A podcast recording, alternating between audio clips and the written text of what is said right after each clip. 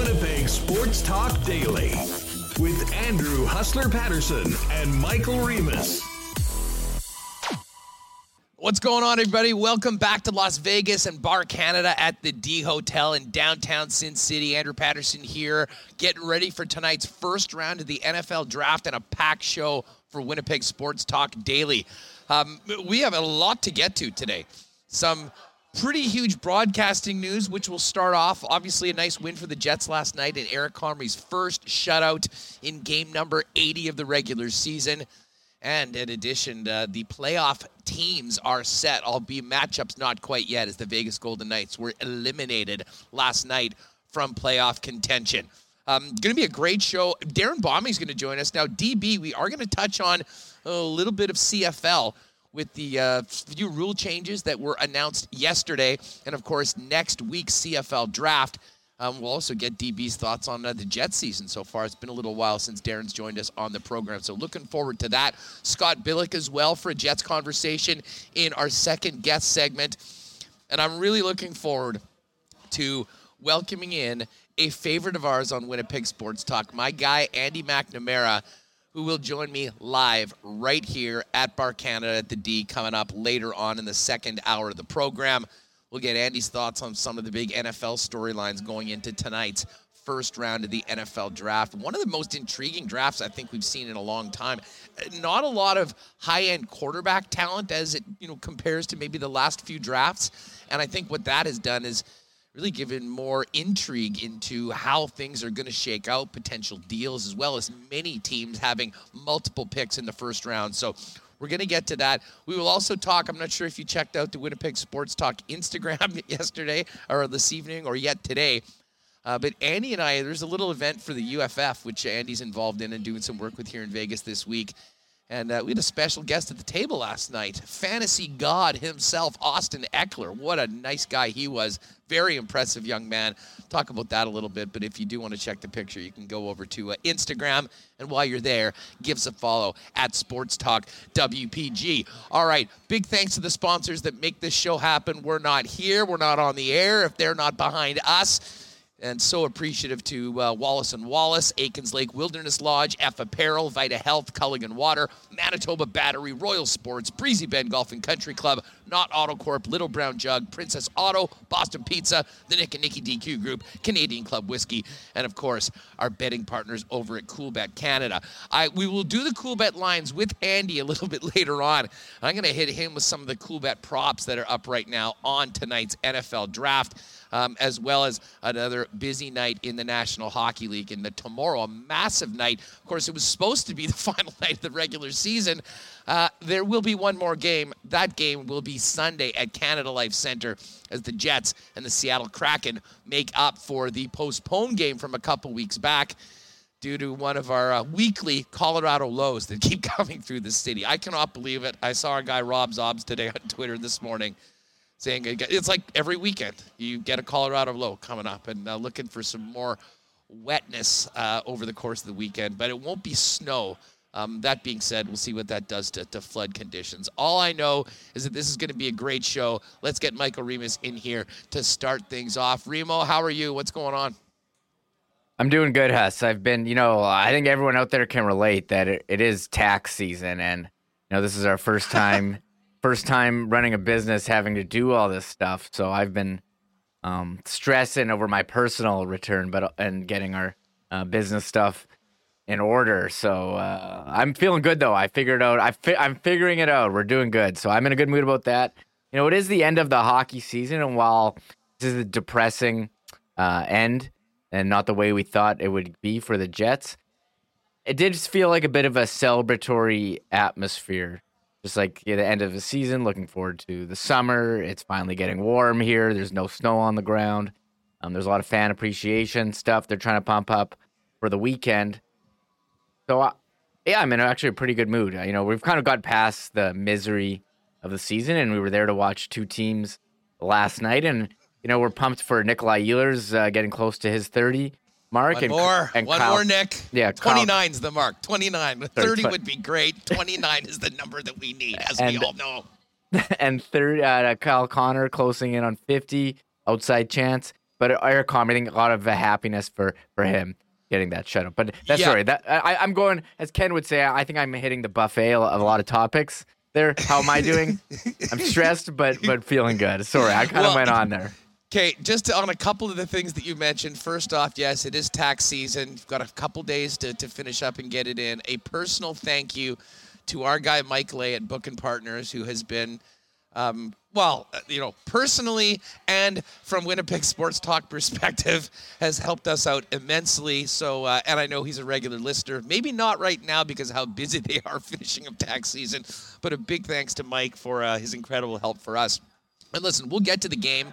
Um, and I can't wait to hear what the atmosphere was like in the Philly radio booth that you were taking up last night. I'm sure they've had some. Uh, I'm sure they're quite looking forward to the end of the season. But listen, before we get into last night's game and Eric Comrie's first career shutout and all of that, um, some big news that is very significant to all Winnipeg Jet fans. TSN announcing just in the past uh, couple of hours that legendary play-by-play voice and uh, our favorite Dennis Beyak will be retiring at the from Winnipeg Jets broadcast at the end of the current season. Now, here's the official message from TSN PR. Dennis Beyak, longtime play-by-play voice of Jets on TSN, has announced he will retire from Winnipeg Jets broadcast at the end of the current season. Dennis will continue to appear uh, as part of TSN's international co- uh, hockey coverage. So we will get more Dennis this year. Covering the World Championships will be fantastic. And then they go on to say, We congratulate Dennis on his incredible career as the voice of the Jets and look forward to having him continue as a valued member of our international hockey broadcast team. Um, what can I say, Remis? And I know you'll uh, you'll share these. I mean, from uh, from us here um, in our new spot at Winnipeg Sports Talk, from everyone that was part of the TSN team before the uh, nuke went down over on Pembina Highway, Dennis has been, um, you know, someone that has helped us immensely with uh, immensely with how generous he was with his time. Um, and with his knowledge, uh, with his enthusiasm and love and passion for the game, and bottom line, for his incredible calls bringing Winnipeg Jets hockey to uh, fans of Winnipeg and the Jets for 11 years. And uh, it's going to be a huge loss for hockey fans. I have a hard time just imagining watching Jets on TSN without Dennis. Uh, and much like Bob Irving leaving, Derek Taylor popping in, you want to talk about a big pair of shoes to fill for whoever is next up in the TSN booth for Winnipeg Jets hockey. Uh, it won't be the same without Dennis, but um, on uh, from myself and I know you, Reem, um, and really I think everyone that follows the Winnipeg Jets and certainly that's uh, here talking with us each and every day on the Winnipeg Sports Talk YouTube channel. Um, an incredible congrat- congratulations and a heartfelt thank you to Dennis for everything that he has done uh, since coming here and uh, being the voice of our team for 11 years since starting off in that magical 2011 season. Yeah, I remember Dennis coming in from he was in you know Edmonton and then Toronto and then came here.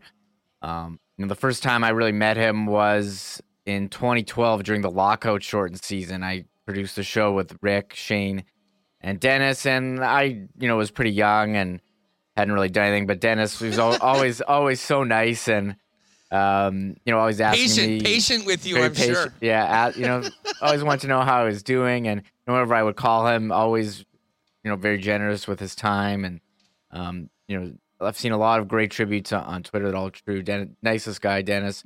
Great call as well, legendary voice. Uh, well, definitely, you know, you think of him, then you think of Jets highlights. The one that I think of is they would play it on 1290 all the time, Huss. The line A hat trick one. Uh, the first Uh, thing that came to my that was- mind, the very first yeah. thing that came to my mind. trick, the, yeah, uh, eh, that- like going bonkers for that hat trick goal. Maybe because they played it in like in this promo over and over. I don't know if any if people in chat have a call, but I saw you know Daniel Fink tweeting out and the Jets go bang bang or someone referencing a twisted wrister in the chat. My, Um, my my favorite Beyakism, which can, which comes out all the time, and Yeah. it is it's a it's a simple one, but it's unique, and you'd hear it all the time, and no one else did it. Was tight turns, Take turn. tight tight turns for Dennis Mack. You know, the guys just and listen, we've seen some really tight turns from the likes of Kyle Connor, who we'll get to in a minute. Uh, but yes, bang bang. Uh, will be. I can't. I can't go to a, uh, a restaurant or even to the grocery store when I do and see Bang Bang Shrimp without thinking of uh, our good friend uh, Dennis Beyak. So uh, listen, I know he and his uh, lovely wife will um, you know be making the most of their time. Um, but what an incredible! And the thing about Dennis that I, I'm not sure everybody knows. Um, and this is close to the heart for me because, um, you know, Dennis started doing this, you know, on the other side of the uh, of the of the business. I mean, he was working in the front office for a number of teams. He was the general manager in the Western Hockey League, um, and then got an opportunity to sort of slide in to uh, do broadcasting and realized that he was one of the best there is and never looked back. So um, it's just an amazing career and a guy that has meant so much to this community. Um, and to be honest, I think in a lot of ways, and I'm sure if you talk to you know Mark Chipman and people at the Winnipeg Jets organization getting Dennis Beyak here to call Winnipeg Jet games from the get-go of the return of the franchise was um, was huge because you know you had a recognizable name uh, uh, and one of the top broadcasters in the game deciding that he was going to come and be part of this new team. And um, uh, listen, it was uh, it's been an incredible run for Dennis. I really do look forward to at some point. You know, normally we'll have people come on for you know a segment and talk to him for 20 minutes or a half hour. We might have to just do a Dennis Beyak special because one of the things that I'm most thankful for for knowing Dennis over the course of uh, you know my time uh, back with the old station and you know being around him uh, is you know he's in the hockey encyclopedia. He's got incredible stories, and his storytelling ability, in addition to being able to paint a picture of what's happening on the ice for people watching the games, is second to none. So a hearty congratulations to Dennis. We're definitely going to miss him. Uh, and uh, two more chances to listen to Dennis call playoff hockey for the Winnipeg Jets this next couple season. And, and I'll say this maybe in, in some ways, listen, we'd all want this team to be in the playoffs, but there might be one small silver lining uh, of the team not being uh, being in. Because one of the things that really did suck every year was that you know we'd finish off the regular season and if the team went to the playoffs there were no more games on TSN we didn't get to have Dennis's call um, you know for the Jet games of what people are used to. So uh, two more games left in the season two more games with Dennis on the microphone uh, and uh, he will uh, go out as um, you know, an incredible memory, an incredible member of this Winnipeg media community, the hockey broadcasting community, and uh, tell you what, Reem, for the last 10 years, we have been, uh, well, 11 years, we have been incredibly blessed with having two iconic voices giving their play by play to Winnipeg fans in Bob Irving and Dennis Beyak. And uh, things will look and sound very, very different next year, but uh, both of those individuals have certainly left their mark. Yeah, very well said. Uh, very well said. Has uh, Winnipeg's been pretty lucky uh, with Dennis and, and Bob Irving, who was the voice of Bonds for so many years both moving on at the same the same time is pretty wild. So there's always been already, uh, as you know, on the internet, rampant speculation on who the next voice could be. I, I don't know who it is. I'm not going to speculate.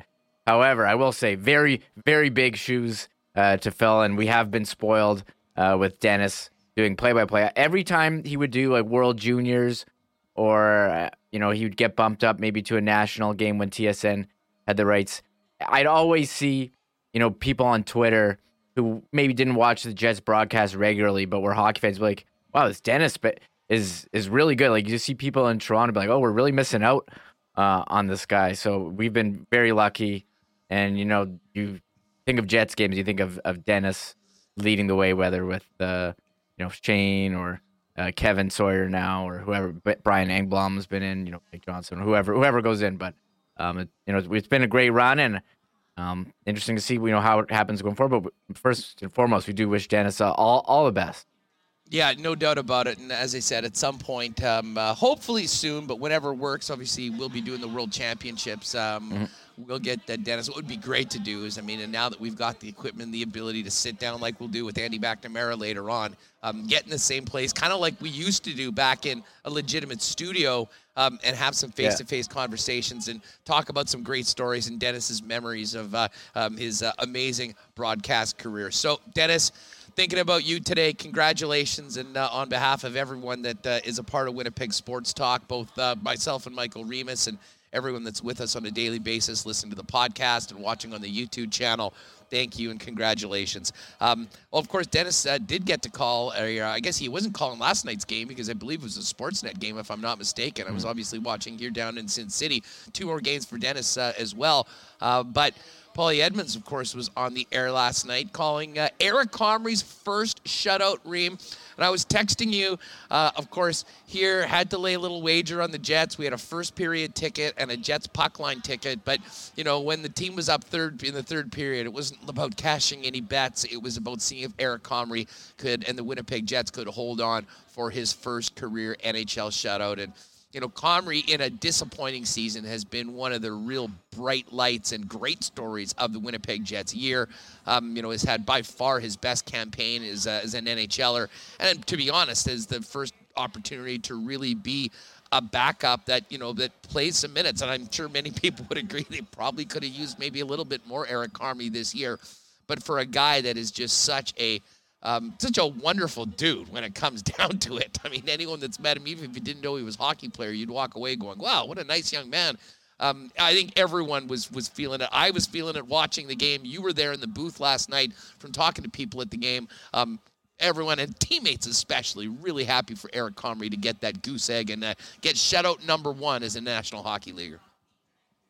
Yeah, I think as the game was winding down and it looked like the Jets were going to win, Philly had some pressure at the end, but my one thought was, okay, let's make this a success, and hopefully Comrie can hang on for the shutout. I mean, we've went on, uh, we've went on um, before, you know, talking about what the preseason sentiment among emails that we got and DMs. People are saying, well, if Comrie plays, the Jets aren't going to win a game, and which was, I mean, people said that to us, and well, I thought it was um, ridiculous at the time. I mean, it was fair to say he was an unproven NHL goalie, but I think that you can toss it aside. He's definitely proved he's more than capable as a backup. And I know it was against, you know, one of the worst teams in the NHL, but hey, he got his first career shutout and you know everyone's happy. And he's always been so gracious with his time uh, coming on with us or the old station. And uh, couldn't be happier for him to get his first career shutout yesterday. And, um, you know, they made him work for it a bit. Then he had to make some tight saves. Uh, but JVR going through the legs in front. There are a couple other good chances, but uh, he was on yesterday, and and hey, I was you know it's a weird time at the end of the year if anyone's playing fantasy. If you picked him up and you're still playing, or you started him and DraftKings last night, you uh, did pretty well. I, I, may have you know put him in a in a lineup uh, with with, a, with the Jets, so I was happy for him you know what this is this is actually a perfect time to take advantage of the live nature of this show and for folks that are on the podcast uh, you know unfortunately you won't be able to own it but for people that are with us on YouTube right now, in the chat, let's let's own up to those freezing cold takes. It's it's mea culpa time. You can not necessarily ask for forgiveness, but feel free. I know there's many of you out there um, that were all over Eric Comrie. Now it's time to congratulate Comrie for his first shutout and own those takes at the start of the year that he could not get the job done. Um, overall, I mean, still it's a disappointing end to the season for the Winnipeg Jets and. I gotta say, the Philadelphia Flyers. I was hoping to have Brandon on today, uh, but I'm very looking much looking forward to having Scott on, uh, Billeck from the Winnipeg Sun. In that Brandon, of course, a famous Philadelphia Flyers fan, uh, was going to go to the game last night. He's a bit under the weather. Um, but that is a team that has had as bad as the Winnipeg Jets season is. Uh, if you if you're in the misery loves company um, uh, group, check out the Philadelphia Flyers. And Remo, you were working the Philly broadcast booth last night, and uh, I can imagine those individuals, anyone that's been around the Flyers this year, counting down the periods until the end of game number 82.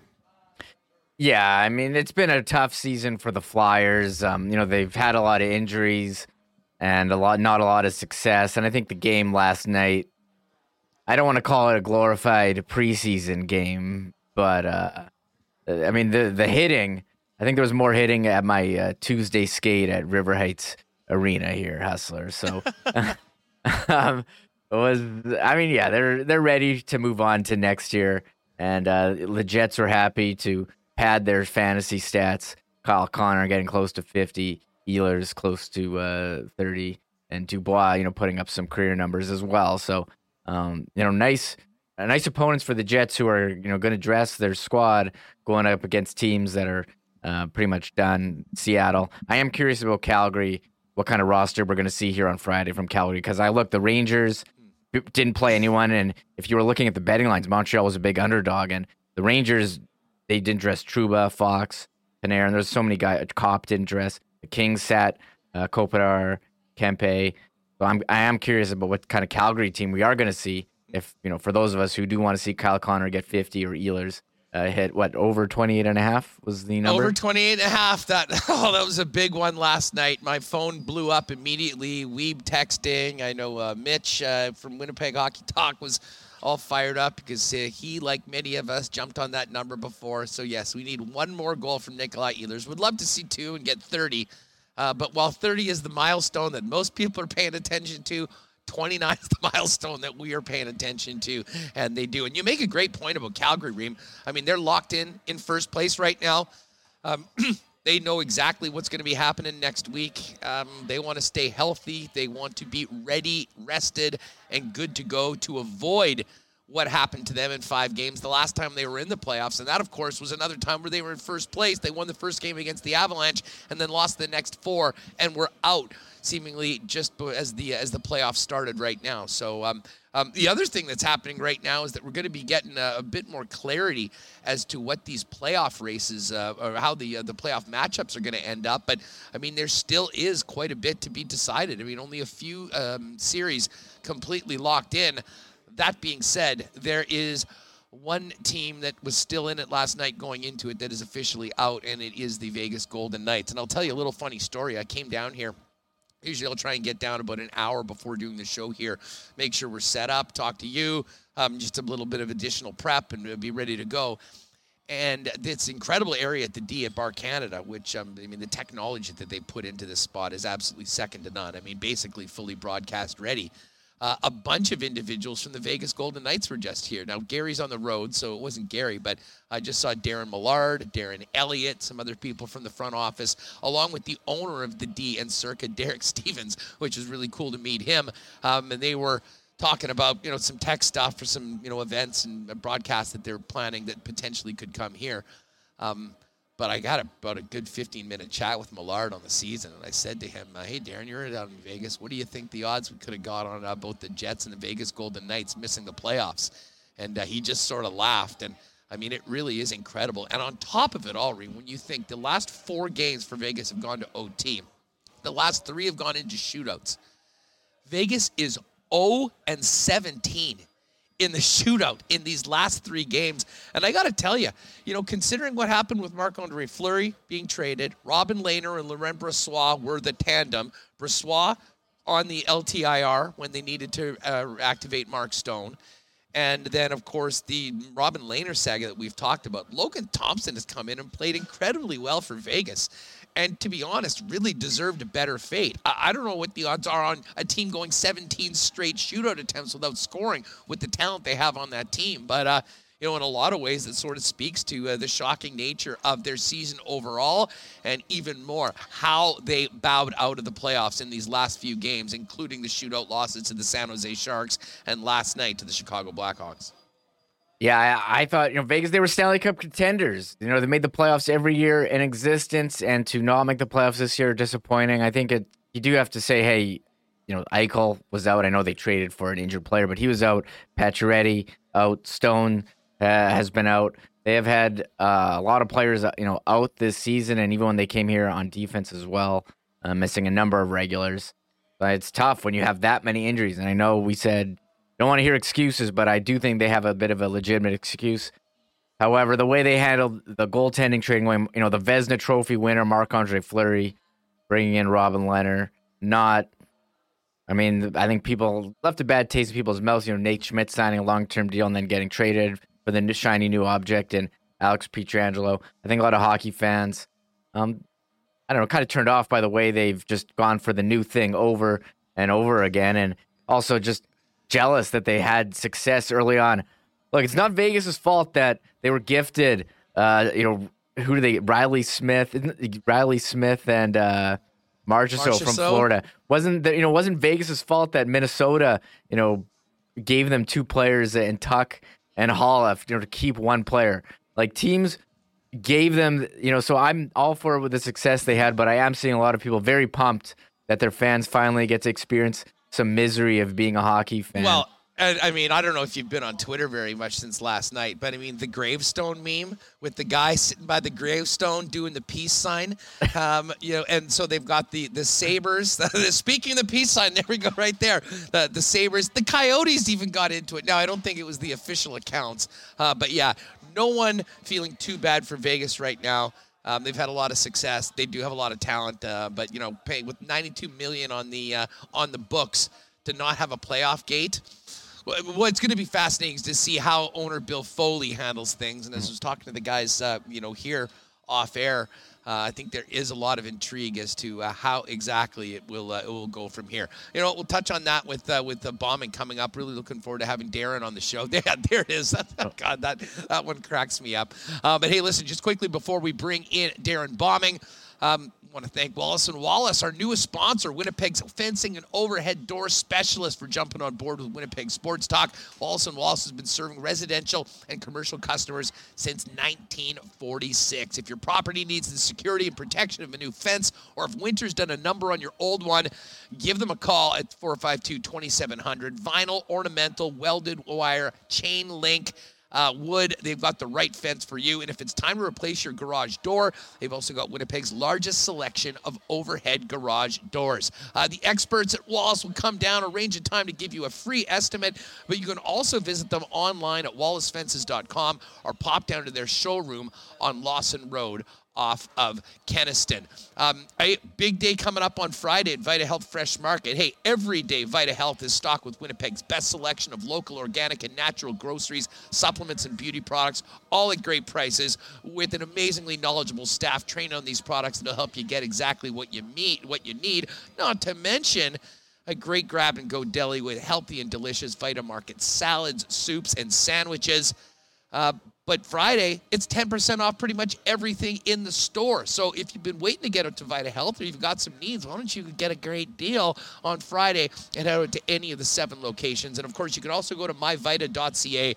They've redone their website, fully shoppable as well, so you can get whatever you need, put it in the cart, and schedule a delivery with Instacart as well. Myvita.ca. And again, Fan Prairie Customer Appreciation Day on Friday for our friends over at Vita Health. And uh, hey, with summer just around the corner, even here in the heat, we do see people that uh, are pulling out the suits. I have not done so as of yet, trying to keep it a little bit more cash. Might have to throw the Mahomes jersey on uh, tonight for the NFL draft. Uh, but we can tell you that if you're thinking about any sort of suit, don't go anywhere else other than F Apparel, the leaders in custom suits for men with a full line of custom clothing for any occasion. And uh, now's a great time to do it to get ready for weddings and other events coming up this summer and into next year uh, because they've got all their new summer stock, textiles, fabrics in over 250 different patterns for you to choose from. So head on down to 190 Smith Street to find out more. F Apparel, EPHapparel.com. And if you do have a wedding party coming up, don't bother wasting your money on rentals. Go talk to the guys there. They'll give you 15% off for the entire wedding party when you buy your suits from F. All right, let's uh, get to it. Welcoming our first guest of the program, Billy, coming up later on. And my guy, Andy McNamara, will join me live here at Bar Canada at the D Hotel in Vegas. But let's get to it with Darrin Bauming back on the program. DB, man, great to talk to you. How you been hanging? Oh. Hold on a sec, DB. I think uh, we got it's a mute either on our end or yeah, your end. I got to pick his microphone. I don't know. Let's pick the microphone.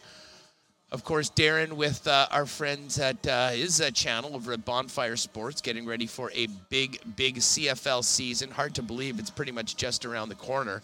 And uh, Darrin's also been doing some great work uh, covering the Winnipeg Jets all season long for uh, for NHL.com. Um, uh, we good? Uh, how are we good with? The, we got the mic uh, mic up I- yet, boys? We had you before. Interesting. DB, why don't you pop back out and pop back in? That usually is uh, that usually is what the uh, Yeah. one of the best ways of, of He- doing it. He's got a couple microphones there. Maybe the wrong ones picked. I don't know. Who is it? Who is it that had all the mics uh, Oh, last week? Oh, was it Andrew Collier? Collier Collier had must have had like ten different ones on his thing. Are we good now? That's Oh, yeah. good. We are good right now. Bauming. What's going on, man? How are you? Good to be with you, Hustler. Uh, you know the technical issues. Hey, it's it's like training camp, right? Yes. You're gonna have a rusty first day, but uh, I'm looking forward to the 2022 season. Good to be on with uh, you and Remo talking a little bit of football. It's been a busy, um, you know, conversation-filled off season, hasn't it? Well, it certainly has been. Hey, listen, before we get to uh, get to the CFL, because I think yeah. once we get to football topics, it'll sort of take us through to the end. But uh, a couple things. I want to just quickly get your thoughts on the Jet season because, of course, you've been covering it throughout the year as well. But first and foremost, I know you tweeted this out. The big news today that I think is going to touch every person, no matter whether uh, what side they're on of the uh, of the camera, Dennis Beyak retiring. I mean, uh, you know, we've been lucky enough. I mean, the two of us over the course of the years with uh, the work back at the old station, uh, as well as just people that just enjoy watching the games, um, to have had the pleasure of having Dennis with us. huge loss, but what an incredible run Dennis has had here as the voice of the Winnipeg Jets on TSN television. No question. His voice is synonymous with Winnipeg Jets hockey. And I know that it, it just resonates in the ears and the minds of Winnipeg Jets fans watching him, uh, you know, for over a decade now on TSN Jets, and and that capping really a, an unbelievable hockey and broadcasting career for Dennis Beyak. You know, uh, time so much time in amateur sport, working his way up to being a general manager in the Western Hockey League, and then you know going to Toronto. Uh, calling Leafs games there and then moving back to his hometown of Winnipeg uh, and a little bit more freedom for him and, and his wife to spend off seasons uh, out west um, you know, where uh, he really cut his teeth in the early parts uh, of his career. But, you know, we know how great he is as a broadcaster. What a lot of people don't know is how great he is as a person and a human being. Um, I came out of college in 2011, and you know, uh, with the Jets coming back and, and all of that excitement and, and activity that was covering the Winnipeg Jets, it didn't matter if I was not even yet a teammate of Dennis's working with TSN, as you know, we all did for so many years. Even prior to that, so friendly, so accommodating and welcoming. And, uh, you know, through my time working alongside Dennis, looking up to him as a mentor and just a, a great, experienced person and, and kind individual. I can't say enough uh, about um, you know, the friendship and the advice and, and the mentorship that he's provided me. And I've seen him provide so many other people. Um, you just think about the careers that he has, you know, kind of uh, uh, propelled forward. You look at Shane Hnidy and, you know, being a green rookie on the air with Dennis. Uh, and then, you know, going uh, on to international hockey and, and now uh, obviously with, uh, you know, our friend Gary Lawless and the Vegas Golden Knights and, and, you know, really just one of the best voices out there um, in the hockey world right now. Dennis uh, has really his fingerprints on so many and so much in hockey. Wishing him the best monstrous shoes to fill. It's crazy, you know, when you think about um, Bob Irving exactly. on the Bombers and then Dennis Beyak uh, on the Jets. Uh, hockey and football and sports here in the province is going to look and sound very different, um, you know, in the years ahead. Pretty incredible changing of the guard. I mean, as much yeah. as we're talking about Dennis professionally, I can tell you uh, he is – just one of the best dudes you will ever meet. I mean, no question. incredible guy to share a beer with, talk hockey, talk sports, talk life with, and uh, anyways, we're all we're all quite happy for him. Hey, you have been spending a lot of time on the Jets beat throughout the uh, throughout the season. I was just talking with Darren Millard here at the D Hotel just before we went on. Some of the guys from the Golden Knights had popped by, and I mean, if I told you that at the start of the season, with the expectations for both the Jets and the Golden Knights, that they would be out, it would be absolutely stunning. But uh, have you enjoyed the Jets season? And uh, just maybe quickly, your thoughts on uh, two games left and the most intriguing offseason I think we've had at any point since this team came here from Atlanta. I'll give the guys on the Winnipeg Jets and inside that locker room credit uh, for the way they've spoken openly and critically of their season, especially over the last few days. You know, we're going to get a chance to talk to uh, Blake Wheeler and Josh Morrissey and Mark Scheifele, the guys with the letters on their chests, um, when they clean out their lockers on Monday. We'll hear from General Manager Kevin Cheveldayoff as well, and I'm sure your viewers are going to be looking forward to you guys all breaking that down uh, here on Winnipeg Sports Talk. But um, the season started with so much promise and so much hope and a pretty healthy level of expectation when there were national level pundits and voices and broadcasters and writers calling for the Winnipeg Jets to be in that mix with Colorado and with St. Louis and um, you know, with those top teams in the Central Division and in the Western Conference to really be pushing uh, for a Stanley Cup this season. You had a, a, a, you know a Vezina Trophy winning goaltender. You had more semblance of normality with the Winnipeg Jets being able to play 40 plus games on home ice at Canada Life Center. All of that momentum, a rebolstered defense, adding Schmidt and Dillon, uh, and and rounding out the roster with some other guys. Uh, it looked like everything was in place. But then came the Minnesota Wild, and they were exceeding expectations. Well, anytime you have a team, whether it's in a division or in the league, that starts to exceed expectations, there have to has to be other teams that are going to regress. I don't think anybody expected the Winnipeg Jets to take this far of a step back.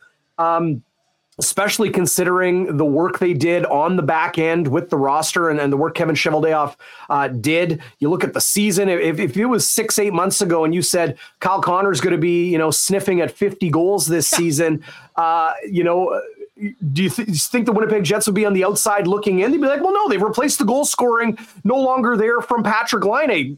Pierre Luc Dubois sets a new career high in goals with uh, with 28. Um, you know, usurping his mark with uh, with the Columbus Blue Jackets just a, a, few years ago, his second year in the league.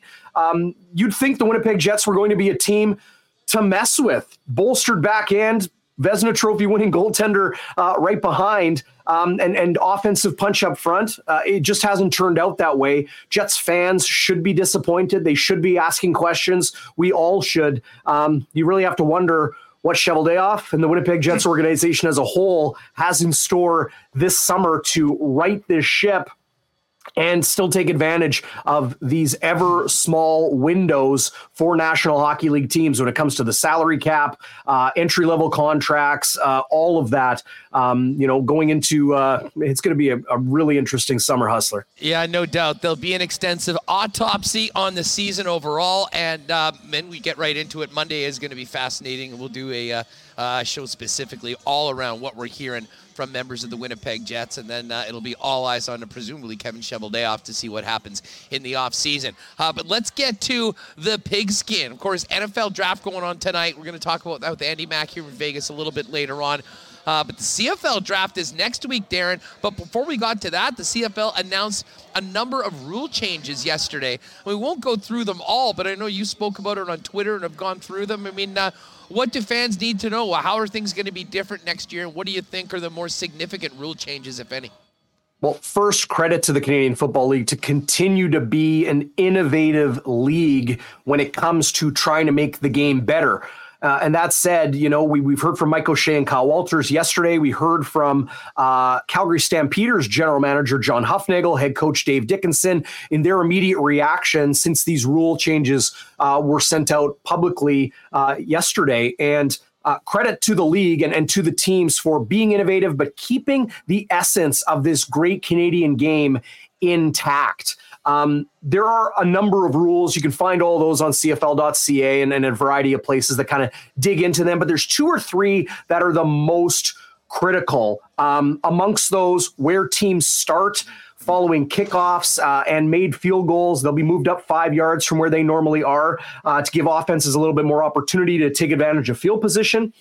Uh, the hash marks are going to be moved in and not just a little bit. They used to be 17 yards apart. They're now going to be nine yards apart. So much more like the National Football League and the NCAA. This is going to open up this 63.5 yard wide CFL field for so much more creativity on offense with just the amount of room on both sides of the line of scrimmage uh, and, and both sides of the tackles for receivers to be in motion and, and just more opportunity for wide side wide receivers to be involved in, in blocking, in misdirection, and, and in getting open uh, in the passing game. Um, it's also going to help the field goal kickers quite a bit, Hustler. And and you know, most notably here in Winnipeg, how many times do we see Ali Mortada kick the ball 50 plus yards straight as an arrow and miss it just wide to I the was outside. Just about to, I was just about to say the exact same thing. The minute you were describing the hashtags are moving, and I'm like, Ali Mortada is going to be 90% field goal kicker this year. One yeah. simple rule change. We don't need to worry about anything anymore. I, I joke a little bit, but I mean, the yeah. guy was dead straight. There was an alignment issue getting used to the Canadian Football League, and maybe that will help. We'll, we'll talk a little bit about the kicking, but yeah, I, I just have to say it. I was just about to ask you about that. The first yeah. name when I read that, I'm like, oh my God, Ali Mortada is going to be so excited about this announcement.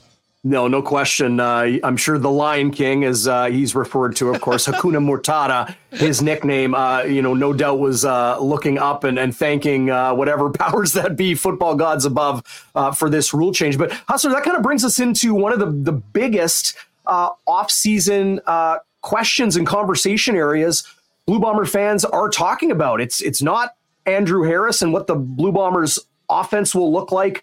Uh, you know, with Oliveira and Johnny Augustine running the ball. It's not changes on defense and Brandon Alexander still working back from injury, looking like he's going to miss uh, a stretch of the season, definitely uh, to get things started. And obviously, lots of changes amongst de- defense in particular with guys going to the National Football League.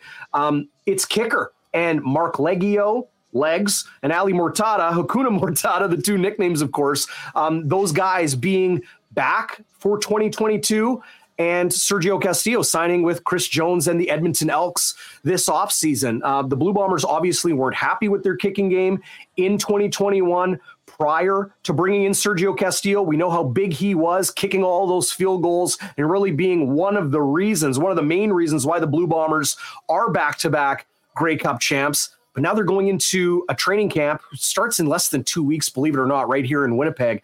And it's going to be the same guys that they felt weren't good enough for the playoffs last year. I think a year removed and a year of experience between the ears for a young kicker and young Canadian and Marc Liegghio is going to help a lot. I think a year of practice and those feel, you know, uh, the hash marks coming in, but just getting used to uh, the nuances of Canadian football will help Ali Mortada. But when we asked Mike O'Shea, uh, Mike O'Shea was asked about it uh, yesterday, Hustler, uh, he and Kyle Walters were clear. They have not closed the door on bringing in a veteran kicker. Another leg could come as early uh, as this week or next prior to training camp. Well, I, am buying stock in Ali Mortada right now after the hash mark rules change. I won't sell high, right? I and, and, and listen, I, I think we've seen like last year when you know there was the you know they just weren't getting the production but i mean it was the difference between winning by 22 points and winning by 27 at times it wasn't as urgent but they did know and they correctly identified the fact that it's going to be different come playoff time. And uh, certainly Castillo, Castillo, for my money, probably was the MVP of the Grey Cup, to be perfectly honest with yeah. you. I mean, he yeah. had a huge, huge part of that game. So I will say this, um, you know, as we go as, as, as, we go through, lots going on at the sports book today ahead of the NFL draft. Hope sure you're behaving up, yourself there, Hustler. I hope oh, you're listen, behaving. I, I. I can't speak for everyone in my current vicinity right now, but uh, we'll do that. hey, just speaking, let's get to the draft of next week. Um, you know, for the Blue Bombers you know, being back-to-back champions, uh, you know, I don't think they're expecting that, you know, any of the players that they're going to be selecting right away might be impact players right away. But mm. we know how Kyle Walters has built this football team, and the identification of Canadian talent has been a huge part of it and working through the draft. What intrigues you about the draft overall as well as the Bombers position going in as uh, as champions again? Well, two things. Number one, you look at Canadian born and bred talent just in football across the globe right now the talent level has never been this good. It's unbelievable how many athletes are not just in NCAA programs, but coming out of those NCAA programs and getting the attention of early mid round picks potentially uh, in the National Football League. You look at U Sports, it's as strong as it has ever been with the talent that they're producing, not just at those traditional positions offense, defensive line, receiver, uh, linebacker, and safety, but at quarterback, at uh, like true defensive back. There's a lot of guys out there right now that are showing a football level prior to having professional level coaching or elite, truly, truly elite level professional coaching, that they have what it takes to potentially make that jump to the next level. When it comes to the CFL draft, it's always a little bit of a crapshoot, and it always happens after the NFL draft because nobody in Canada wants to waste a high pick on a guy that ends up getting picked, uh, you know, in a mid or a late round in the National Football League, and he never sees Canadian soil when it comes to playing football ever again. The Blue Bombers do not have a second round pick. They shipped that to BC in acquiring the rights to that near Grey Cup MVP uh, in Sergio Castillo, and I'm glad you you drew attention to that with the way the wind was gusting that day. You know, he could have easily come away with uh, the MOP of that game. Um, so Winnipeg will pick at number nine, being the Grey Cup champs, of course, ninth overall, and then they'll have to wait until the 20s uh, in the, the third round for their next pick. I'll give Kyle Walters some credit. He's done some work this offseason, some of those very under the radar uh, free agent signings of Canadians and, and guys that they would normally try to target to plug in right away on special teams. They've gone out and signed those guys after two, three years with different teams in the CFL. So they're not going to maybe get that Kerfalla Exume or that Jesse Briggs, uh, you know, at 20 or 25 in the draft. They're going to have to wait a little bit longer. And with the draft being top heavy and then really kind of having a shelf after the first round where the talent will kind of drop off uh, relatively significantly, at least with guys being able to contribute right away. Smart of Winnipeg, uh, you know, to be uh, savvy on the free agent waiver wire and, and, and try to acquire some of that talent. When it comes to that first round pick, though, Hustler, it's going to be interesting to see how Winnipeg approaches it. The offensive line is going to look different this year, but they do have some prospects in the pipeline. Their first round draft pick last season, Liam Dobson, time at Maine, then Texas Tech. Uh, in the NCAA. He's now signed with the USFL. So he is going, well, he's at least under contract for the next two years uh, in the USFL, unless that league folds. Hey, we've seen it before, so it's definitely worth mentioning, right? But um, possibility. You know, it is a possibility. Uh, so him and, a couple other guys that they're they're kind of waiting for could potentially be here next year or the year after. So will Winnipeg do what they've always done in finding another Michael Couture, another Sukh Chungh, another Matthias Goossen uh, with that late first round draft pick, uh, like a Geoff Gray who's expected to start on the offensive line this year. One thing Kyle Walters did say yesterday, Hustler, and this is important.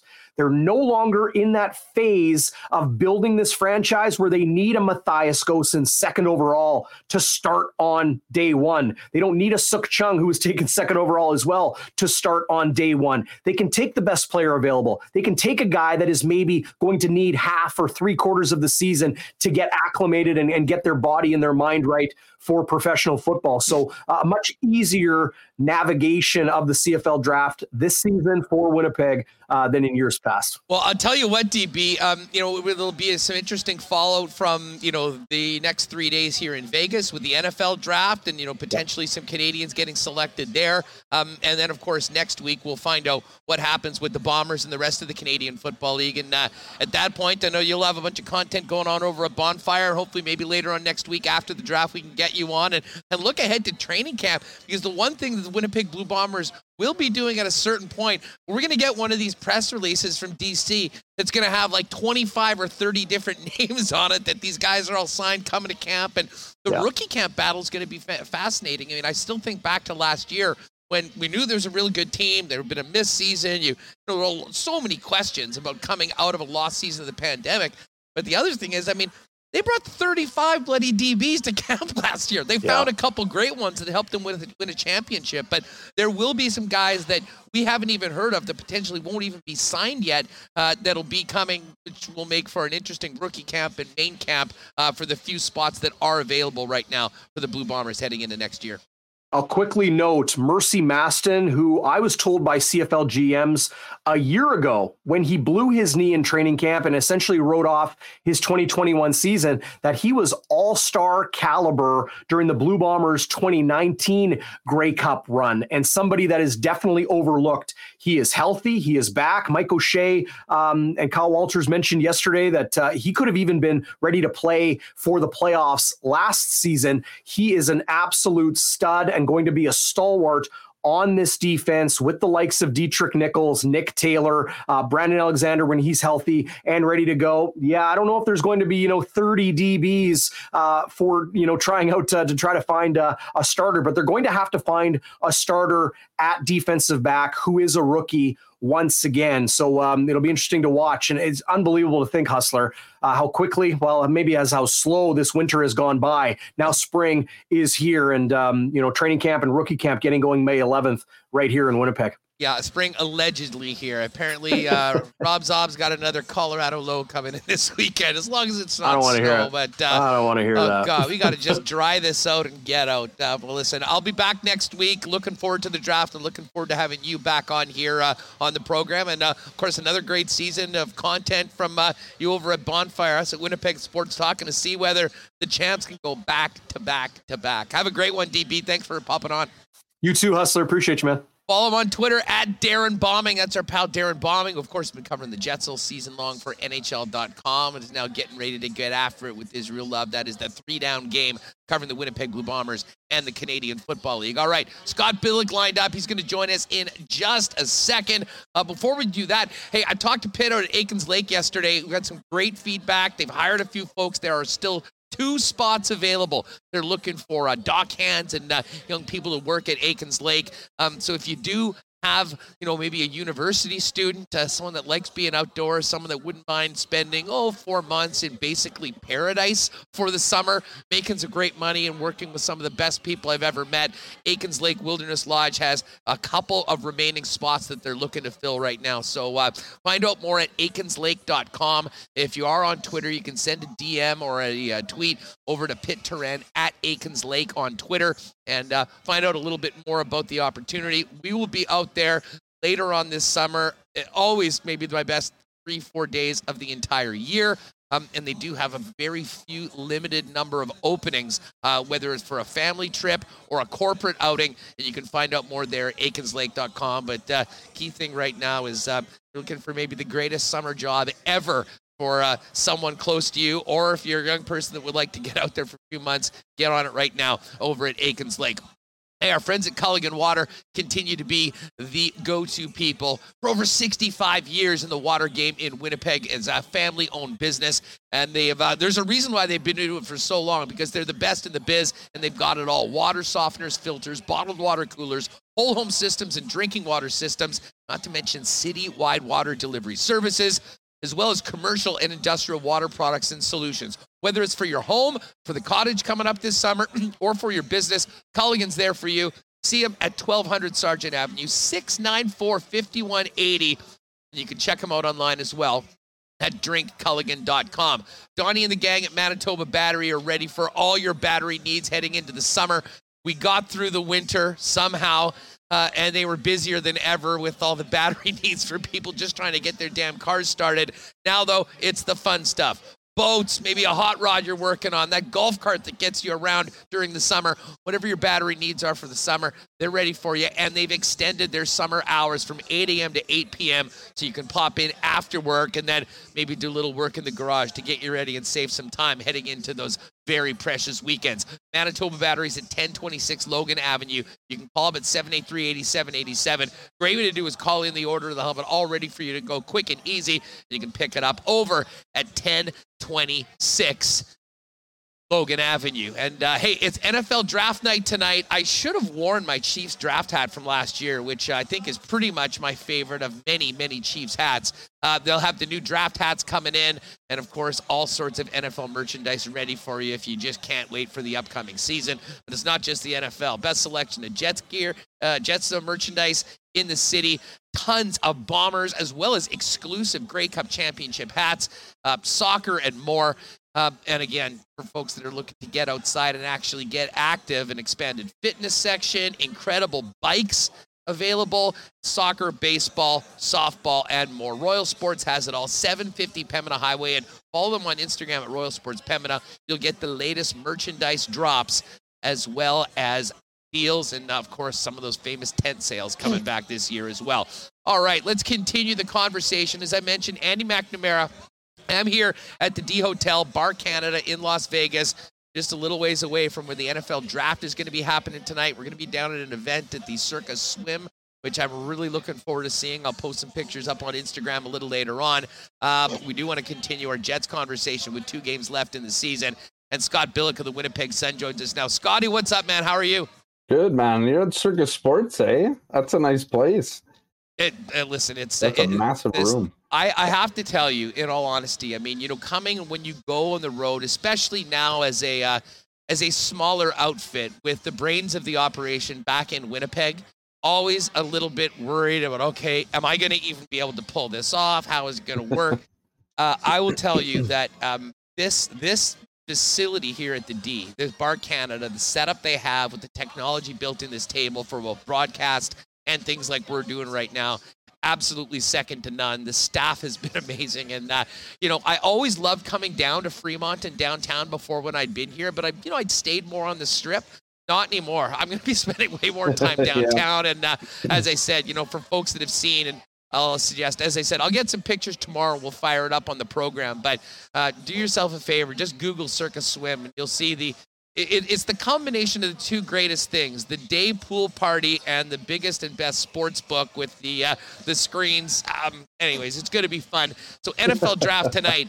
Um, but Yeah. listen, we are finishing up this Winnipeg Jets season, Yeah. and um, you know, it's been really interesting. We'll get to the game in a minute, then last night's game. But I mean, you've covered, you're in every one of these media availabilities.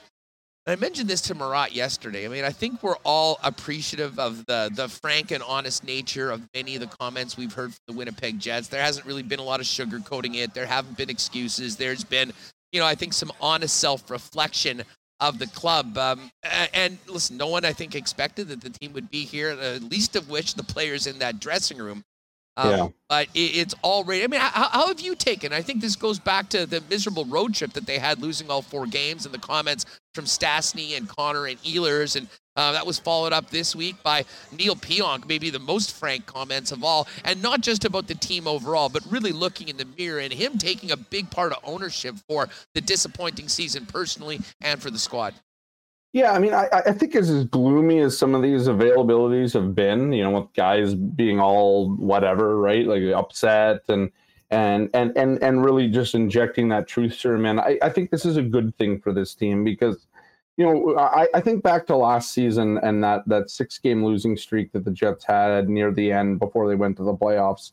And and Paul Stastny comes out and basically, I mean, that was kind of the first time where you kind of hear somebody in that room say, "Hey, we have a problem with the way that we play, the fact that we just think that sometimes we can mask our warts with our play and we can win games in a three or four minute stretch in the third and then everything's hunky dory. Obviously, you know, that, that sort of idea, that sort of mentality has caught up to the Jets. And I think we're seeing more and more players come out and say, like, we need to be better we need i mean i thought you know yeah neil pionk i thought yesterday when and nikolai Ehlers came out and and he's sitting there and we're asking him about the season and then you know whatever. And uh, the interesting thing about how these last few games have been kind of characterized by some players kyle connor talked about culture building when it came to these last few games.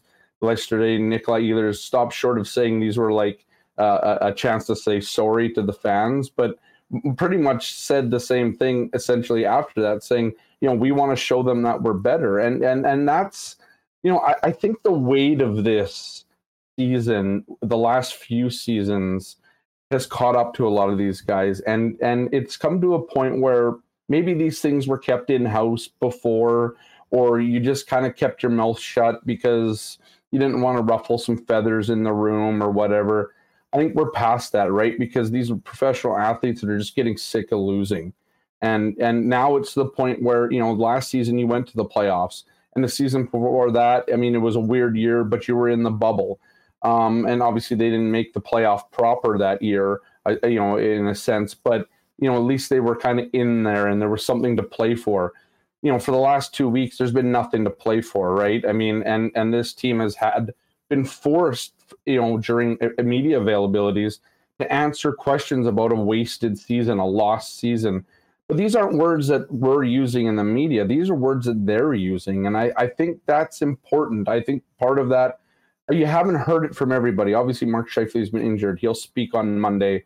Blake Wheeler took a different route than others. Um, you know, it wasn't as harsh, I suppose, as let's say Neil Pionk or whatever. But I think you know, and, and, I think these guys know change is coming because how could you look at this season or the last couple or even going back to 20 the last half of the 2018-19 season and not think something's going to change this year because it has to. Brendan Dillon yesterday said, you know, basically said this is the definition of insanity if this team came back and and just felt that they would, you know, it was a, a one off or whatever, and that would be it. I know that's been part of it too, where Dave Lowry said that you know they're trying to show that this is a one off or it could be. I don't know if that's the case because you know obviously it's trended the wrong way for a while now, but I think it's been refreshing to have this honesty. We ask we, we we crave that in the media. We want players to be honest. We want them to say what's really on their mind, and they're saying that right now. And and I think it's very revealing on how the leadership of this team has started to. I don't want to say change hands, but just the way that it's it's moving. Where you got the young players, the Kyle Connors, the the Pierre Luc Dubois, the the Nikolai Ehlers, guys really being honest with themselves about the season and all that stuff so you know, I think that's that's what I've taken away from this is there's been yeah, there's been a lot of damning in, indictments on this team from motivation to to culture to preparation to all that stuff. You know, things that, that obviously teams like Tampa or Florida or Colorado aren't dealing with, of course. Um, but but it you have to get to that point where you recognize that stuff first before you can change because otherwise you haven't hit rock bottom yet, right? And I think this team is at that point where it is kind of rock bottom. You're not, and, and, some of these guys aren't getting older, and the guys that are in their prime are feeling that they're wasting their their years, and and you don't want that. I mean, nobody wants that uh, around here to see players and and that sort of thing. So, um, yeah, I, I, think that it's it's been a refreshing week, a reflecting week or two here, um, but also an important one for this team that the players are taking ownership and uh, you know now we'll see what uh, upper management's going to do and that's the other thing like we like the only thing that we don't know that's going to happen this offseason and who's coming back in the fall who's going to guide this team? What's the vision of this team going forward? Those are still some of the questions left to answer but it's clear now that the players some of them at least most of them that we've talked to us are sick of the status quo and are looking for something different.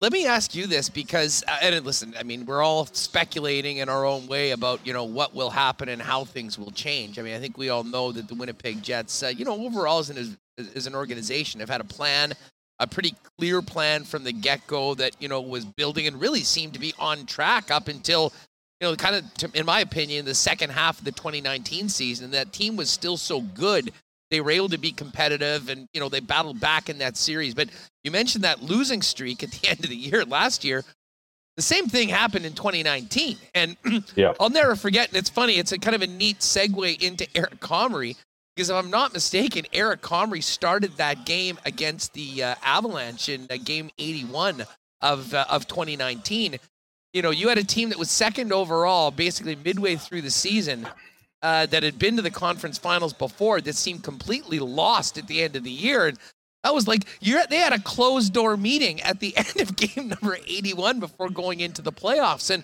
you know, in a way, the pandemic, the end of the 2020 season and the bubble and last year, it almost seemed like it sort of pushed everything off. And this yeah. is in some ways to me the reckoning that potentially could have happened at the end of 2019 if they had recognized that maybe it seems like a lot of the things that we're talking about right now were sort of showing themselves three years ago, Scott. And for that reason, I think that while it might not be historically what the Winnipeg Jets do, I think we could see some real significant change. And listen, I sort of feel for Dave Lowry because I mean, this is a guy who's yeah. been, you know, had a thousand games in the National Hockey League, has been successful as a coach. He kind of came up here, and this was such a great opportunity. But without any real turnaround in the results of the hockey club and where the organization is, we can't forget, you know, for the first time ever, really needing to sort of sell itself to the fans and to earn it. I mean, very difficult to come back. I mean, how significant do you think the changes might be within the core of this team and uh, obviously coaching staff? Because uh, as I mentioned, I mean, uh, even if the plan all along was to have Dave Lowry be the guy, I think there's a number of things conspiring off the ice that might make that very difficult, even if that was the plan. Yeah, I mean, let's face it, Dave Lowry was handed a raw deal, and don't don't get me wrong. Every coach that's hired mid-season after a firing is handed a raw deal the teams are, are, are bad. You know, that's what happens when that There's happens. a reason they're getting yeah, the opportunity exactly. at that point. And and so yeah, the re- the way the reason why I have a bit more sympathy for Dave Lowry is that he was handed a team that for you know like we've talked about here has been sinking for years. It's not just that this team had a bad year this year. There was a lot that need to change in this team, and it's it's not just coaching staff because we've seen that, right? You change. There was no coaches bump here, none of that. It's the same. I don't want to. Yeah, it's the same stuff that's been going on for a while now, right? And so, uh, it, but that, at the same time, you know, as Dave Lowry would say about his players, you get an opportunity, you either have to run with it or you don't get it, you know, or or you or you you miss out on it, right? This has been Dave Lowry's opportunity. I'm not saying he hasn't done some good. I'm also not saying he hasn't avoided some bad too, and and that's sort of the thing. He hasn't. I don't think he's done enough here to kind of warrant bring him back next season because the problem with this team is that it, it requires a lot of change. I don't believe Dave Lowry when he says, you know, they can just kind of pull up their bootstraps and come back to next year and whatever. Because here's the thing about the pandemic and all that stuff. Yeah, that threw a wrench into a lot of teams, a lot of things. Everybody's dealt with it in the same way. Every team has had players out, they've had injuries throughout it, they dealt with the same crappy schedules, all that stuff.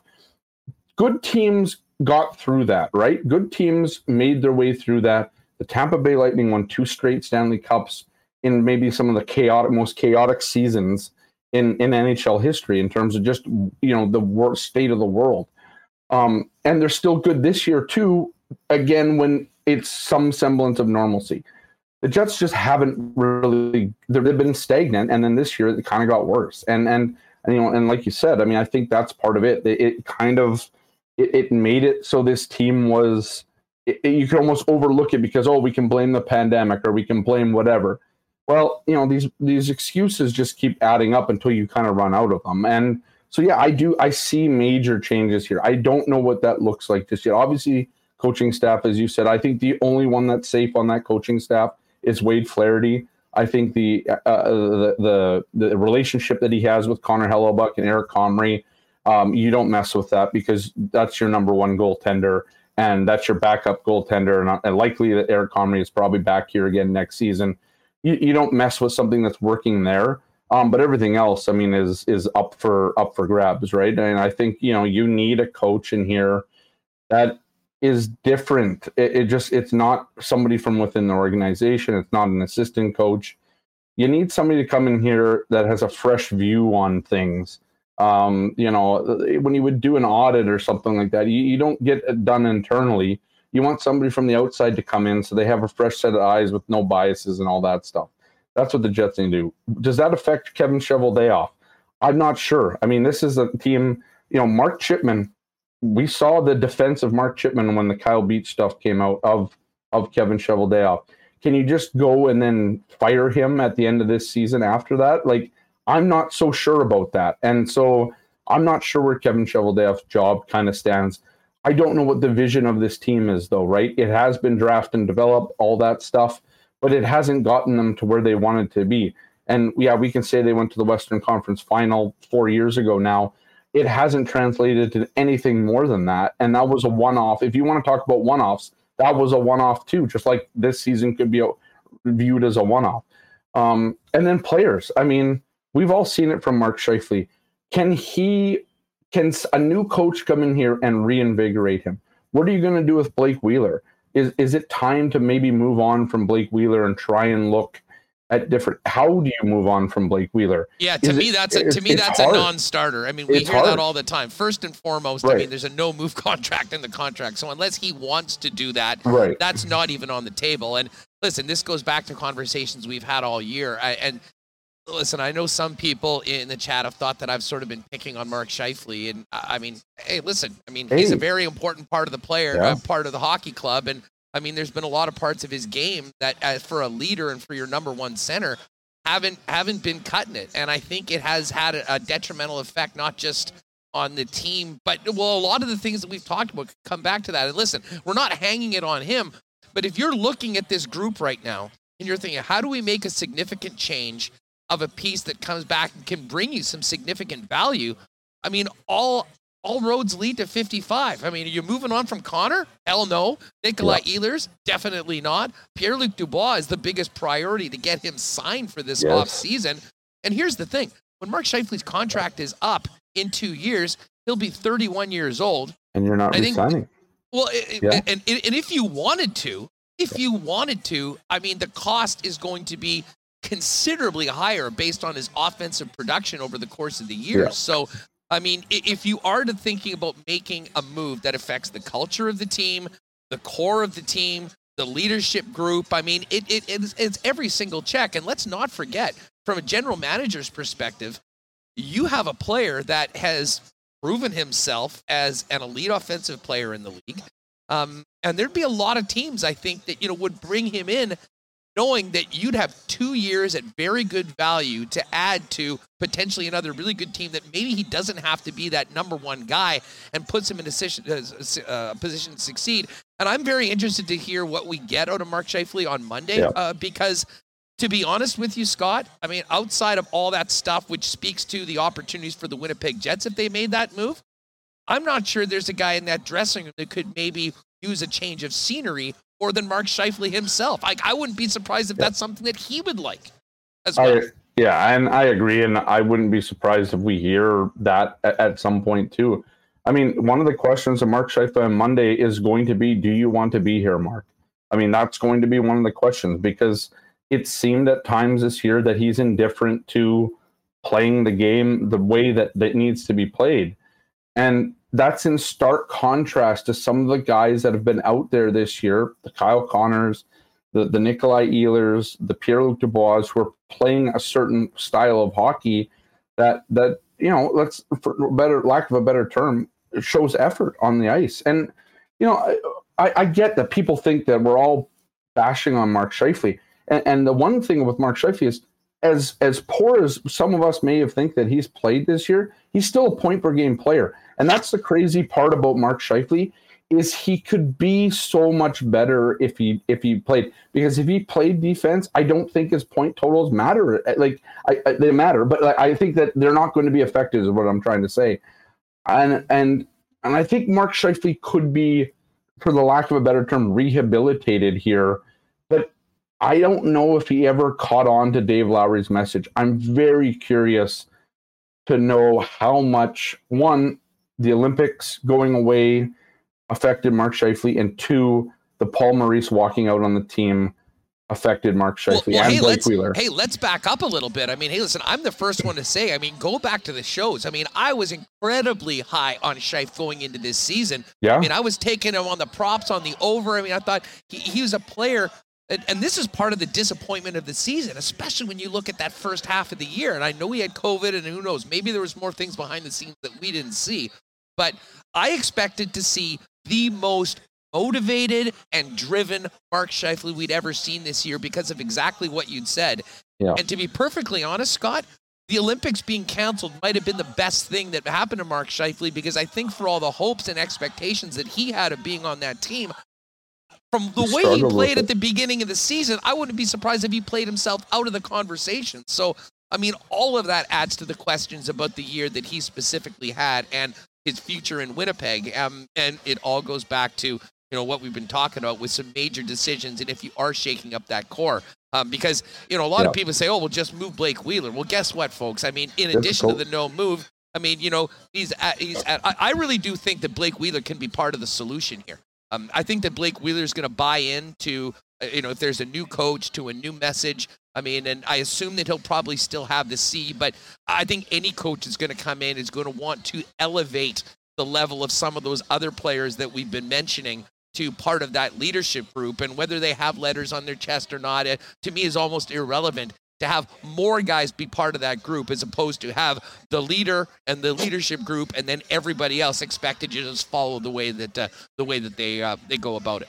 Yeah, and I would I would argue that Blake Wheeler's best hockey this season has come without Mark Scheifele at, at, at center with him. Yes, right? the answer and, to that is yes. And so if you're a new coach coming in, or if you're Kevin Cheveldayoff, I mean, I guess the argument is there, but you need both of those guys, I suppose, on board with the schism. You know, right? Like it, it, it, seems over the last years like it was almost like this team reluctantly would move these guys away from each other. Well, it, it didn't seem. It just was that way. And but when they were moved, like Blake Wheeler, some of Blake Wheeler's best hockey when Mark Scheifele was out injured in 2017-18 was when Blake Wheeler was playing by himself on center. He wasn't playing by himself, but you know what I mean. He was on without Mark Scheifele. Those two guys are so comfortable with each other that I, I'm not sure it was beneficial to the team anymore. Yeah, they put up a ton of points together. Blake Wheeler's best two seasons, 91 point years, can be attributed to playing with Mark Scheifele. But was it best for the hockey team to always keep those two together? And I'm not sure especially when you have a guy that like Nikolai Ehlers or Patrik Laine before him, that you would rather have seen those two kind of do that and have Blake in a different role, especially in the last couple of years where Father Time is starting to catch up with Blake Wheeler. Um, but it's always been let's just go back to Mark and Blake, back to Mark and Blake, blah blah blah. But now that you've had Mark or Blake with Mark out injured and Blake playing on a line with Dubois or whoever it's been, it's worked out for Blake, and he seems to be.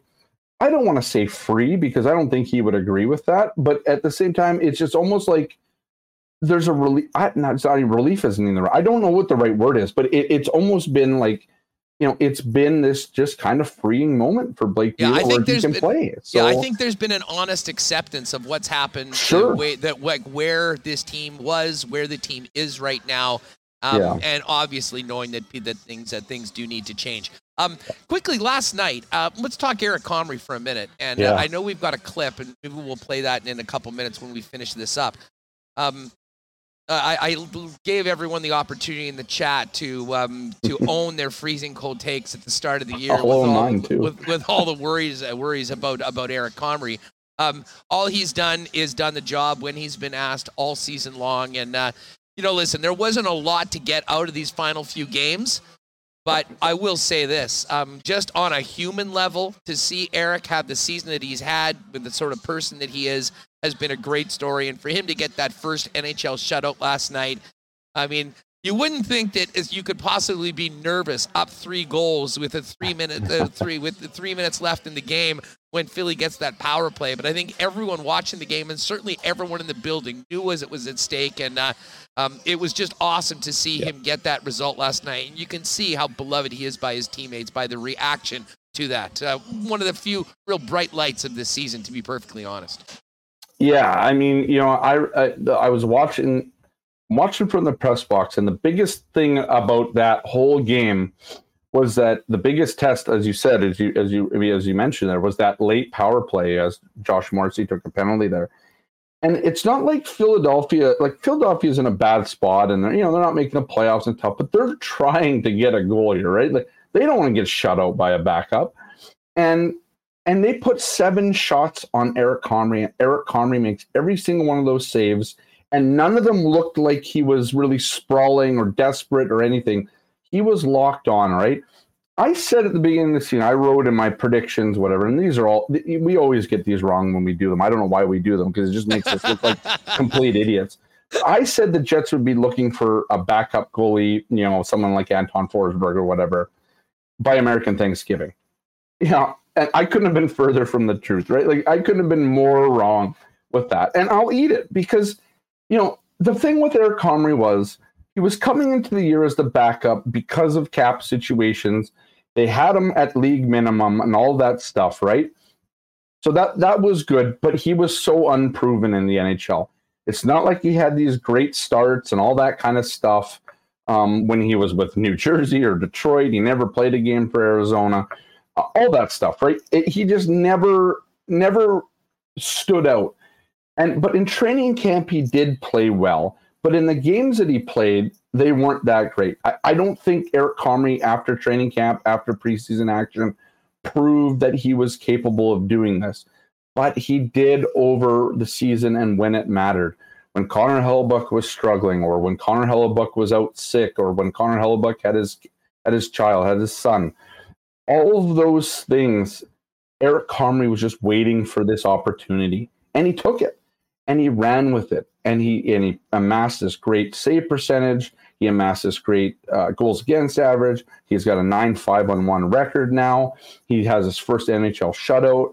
Nobody, nobody. I mean, stand up and be counted. And you're a liar if you do, if you thought Eric Comrie was going to have as good of a season as he did.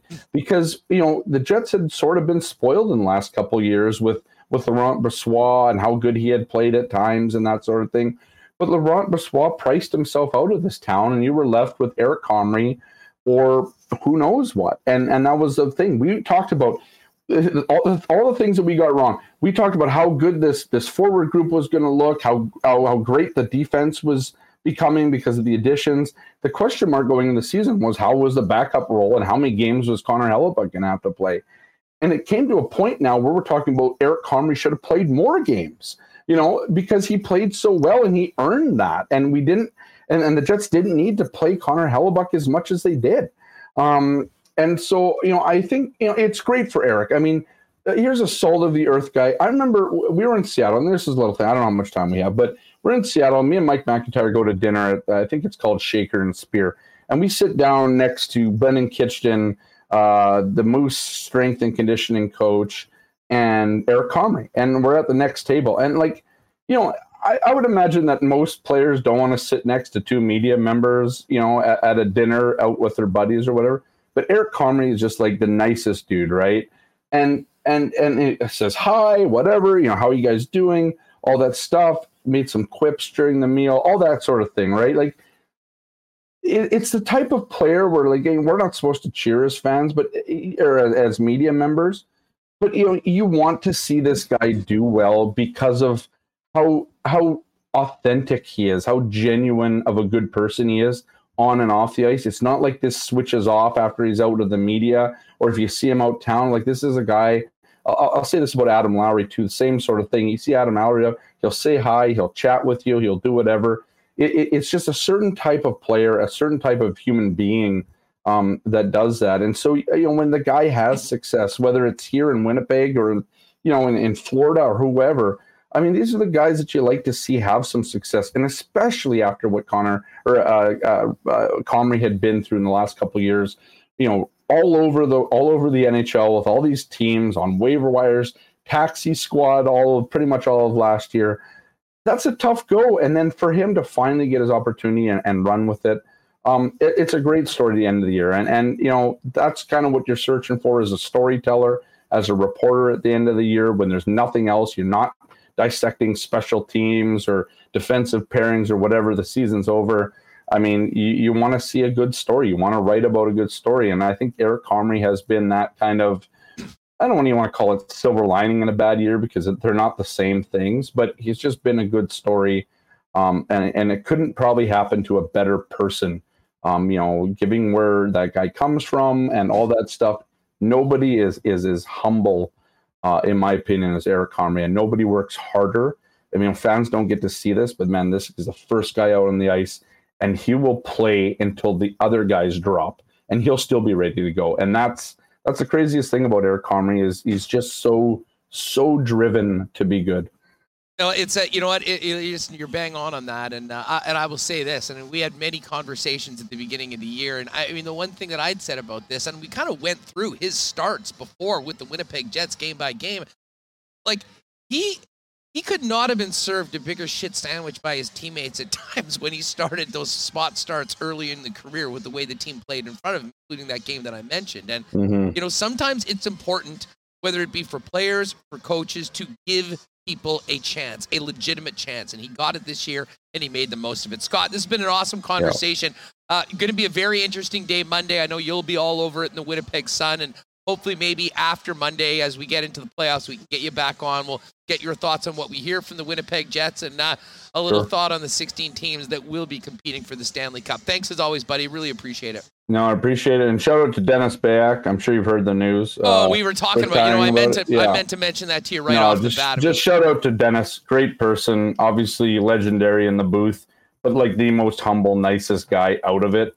Um, yeah, I mean, it, it's a sad day, but also happy for Dennis that you know the workload will be off of him and can spend more time with his his wife and and, and on the golf course, of course. Um, so you know, just wanted to shout out Dennis there and. Uh, uh, I'm sure it's an emotional day for him today, and the next two games that he gets to to call are going to be emotional. Um, and I hope the fans show up and, and show him support because you know some of the best calls over the last 11 years. I mean, I'll go back to the Laine call when Laine scored in overtime for the hat trick, and the you know the scores, scores, scores. Patrik Laine. I, I've walked out of the arena so many times, and they have a little TV in the s- second floor, and, and you can hear it, and you just hear that over and over again. Um, and and then the whole bang bang thing, you know, little Beyakisms and stuff. So I, I just hope fans appreciate what Dennis has done. Uh, you know, to the end, he would sit behind us in scrums, take notes, ask questions, always like consummate professional, prepared to the nth degree. Um, and that never waned. And uh, I've been here since the second year, the third season um, that the Jets came back, uh, and I've never seen a guy.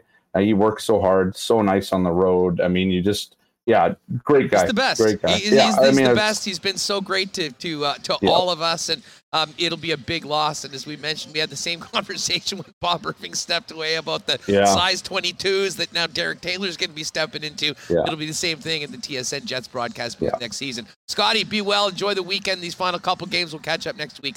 For sure. Yeah, appreciate it, Huss. Thanks. Great stuff. There's Scott Billeck. All right, Andy Mack's going to join us in just a second. We will hear from Eric Comrie in just a moment. So, Remis, if you want to get that ready, I do want to thank our friends at Breezy Bend Golf and Country Club. Yeah, we're going to get another Colorado low. Yeah, another 40 millimeters of rain or whatever. Golf season is coming. It's not a rumor, everybody. And uh, listen, if you're looking for an incredible spot, for the golfing future for you and your family, I don't think there's any better spot than Breezy Bend Golf and Country Club. Incredible improvements to the course over the last couple years through the pandemic, through the clubhouse patio as well, and um, renowned for their incredible junior program, ladies golf programs, and of course, amazing men's nights and more. Find out more about the Breezy Bend waiting list right now with Corey Johnson over at uh, Breezy Bend, and you can also find out more online at breezybend.ca. Shout out to our friends at Nott Auto Corp. I know Trev's going to be watching the draft, but the Raptors game six tonight. He was out there for game four, uh, but you know, he'll be back. Uh, the Nott team, though, is ready for summer. If you're looking for a new vehicle, whether it be electric like a Tesla or a traditional vehicle, why not get into the car of your dreams at Nott Auto Corp? Go visit them at Waverley and McGillivray, or you can find out more online at nott.ca. And again, a big cheers to our friends at Little Brown Jug fellow award winners on Saturday night as the best local beer at the Winnipeg Nightlife Awards. Uh, you can pick up that great taste at 1919 at fine bars and restaurants throughout the city. You can grab all the great little brown jug offerings at your local beer store, but the best place to do it is down at the brewery and tap room on William Avenue. And of course, you can order online as well. If you're not able to make it down, they deliver Wednesdays, Fridays, and Saturdays, and you can order at littlebrownjug.ca. All right, just about ready to bring in Andy McNamara, but as we've been talking about Eric Comrie, who had his first shutout last night, let's quickly hear from the goaltender after last night's game, along with Kyle Connor post game.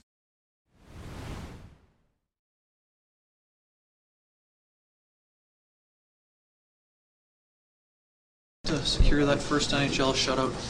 Feels really good. Uh, it's a it's a happy moment for myself, but I mean, a lot of hard work went into that, but a lot of hard work with the guys played tonight. They played fantastic game, and uh, they made it really easy for myself to uh, see the puck and just make a lot of easy saves because they were playing as good as they could tonight. What does it mean to help Eric get that first career shutout? Yeah, like you said, we're all happy for him. He's the type of teammate that you cheer for every single day. Um, you know, you see it in practices. I'm sure you guys watch it all the time. You know, he's always one of the last ones to come off, putting in all the work. Um, so it's it's pretty cool to see it pay off. Flipping the script, Eric, what's it like to see Kyle set a Jets 2.0 points record with 92? It's fantastic. Uh, I knew it was going to happen because I don't really stop in practice, and no one stops in practice, so you know it's going to come. I mean, he's too good of a shooter, too good of a passer. He makes too many plays. Um, I'm happy for him. I'm proud for him. He comes out and shoots on me all the time and gets better, and hurts my confidence. So I'm glad he's doing the other goalies too. Eric was, uh, sorry, Eric was uh, April 27th, 2022, the night you've been dreaming of since you were a kid strapping on the skates the first time in your life. Uh, I don't know. I, I, there's a lot of moments you dream of. Um, I don't think it's much I dream as as much as my first game, my first win. It's definitely up there for sure, but I, I mean, the big the big dream you always have is you always have yourself winning the Stanley Cup, and that's what I've always dreamed of since I was a little kid. And that's still the ultimate goal. I mean, this is an awesome moment, but I mean, I always dreamt of raising Stanley Cup over my head, and that's always been my goal since I was a little little kid.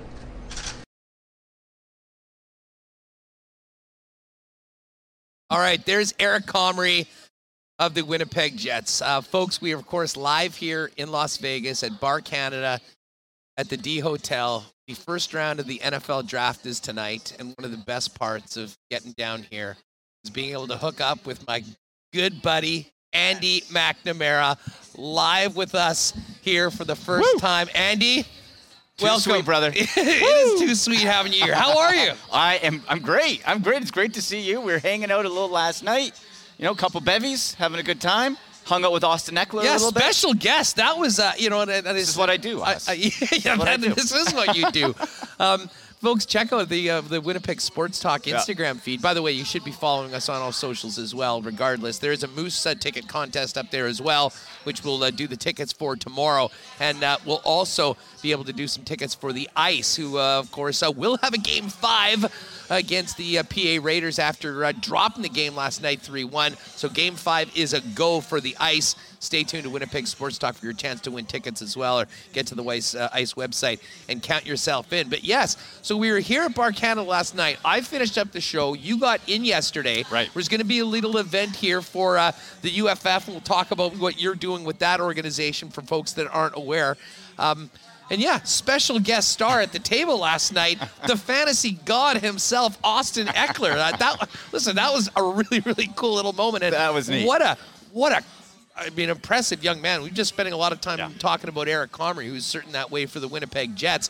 But as a superstar in the National Football League, I don't think this guy could have been more down to earth and and real. I had time for everybody last night, and uh, Photos, heck chat. Of, like, heck of a great way, of a great way to start off the uh, these next few days. well, I wanted to surprise you because I'd been talking You to his media rep and all that, and I, I was like, okay, you know, until a guy shows up, they haven't shown up, right? So you want to make sure. Then he goes, he shows up, and I'm like, hey, Huss, you want to meet Austin? Like, what? and yeah, super cool guy, like a no ego. he was tremendous. He was absolutely tremendous. He's big on Twitch as well, um, and he, he was he was very cool. He's going to be getting involved with some of our UFF sports stuff, so got to have a chat with him, and yeah, took a bunch of pictures. So a great start to this draft. Well, and it was neat because I mean he was so interested in the UFF and how it sort of works. And Yeah. then when you know you introduced him to me, I mean was wondering about you know the content game. Now that we're sort of doing things independently, Yep. and uh, anyways, it was a really uh, really neat. Overall, though, it is.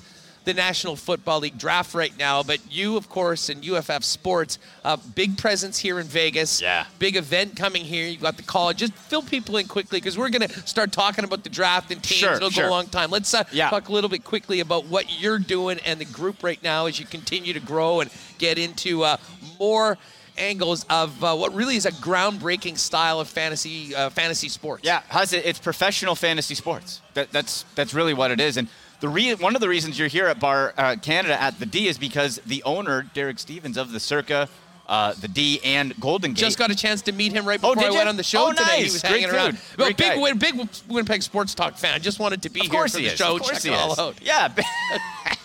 Absolutely. So he's invested in a whole bunch of leagues, and that's why this is sort of our home base. So we're doing the Ultimate College Fantasy Football League. So we already have our NFL equivalent. We have our Legends League, our esports that runs now every week on Twitch. You can follow those on social medias also at the AFLL. And you get to hear Andy, the human bottle of five-hour energy, call the games as well. Esports. There's a little extra punch when I got a little brown when the Browns are going, when the when Jim Brown's uh, chugging on on the esports. But we're doing the college side, so this kind of completes our fantasy ecosystem, where you're building out a 31 player roster. So there's a 31 round draft. You got offense, defense, offensive line, all that good stuff. And then what you're doing, Huss, is you're you're really creating and running this team like it's a you know like a real college team. So it's a great opportunity for anybody who thinks, hey, you know what, I, I could do better than these guys. I could do better than this program or this team. You can actually do it, and it's all working in as well. The blockchain, crypto, NFT franchise token. So the equivalent is, you know, the Green Bay Packers who, you know, they're like, hey, you want to share? And you're like, yeah. I was like, what's that get you? Nothing. You get not. You get to put it up on your wall. You get to say that you're an owner of the get- Green Bay Packers. Uh, yeah, and now do you get some of the revenue share from the TV deal? Uh-uh.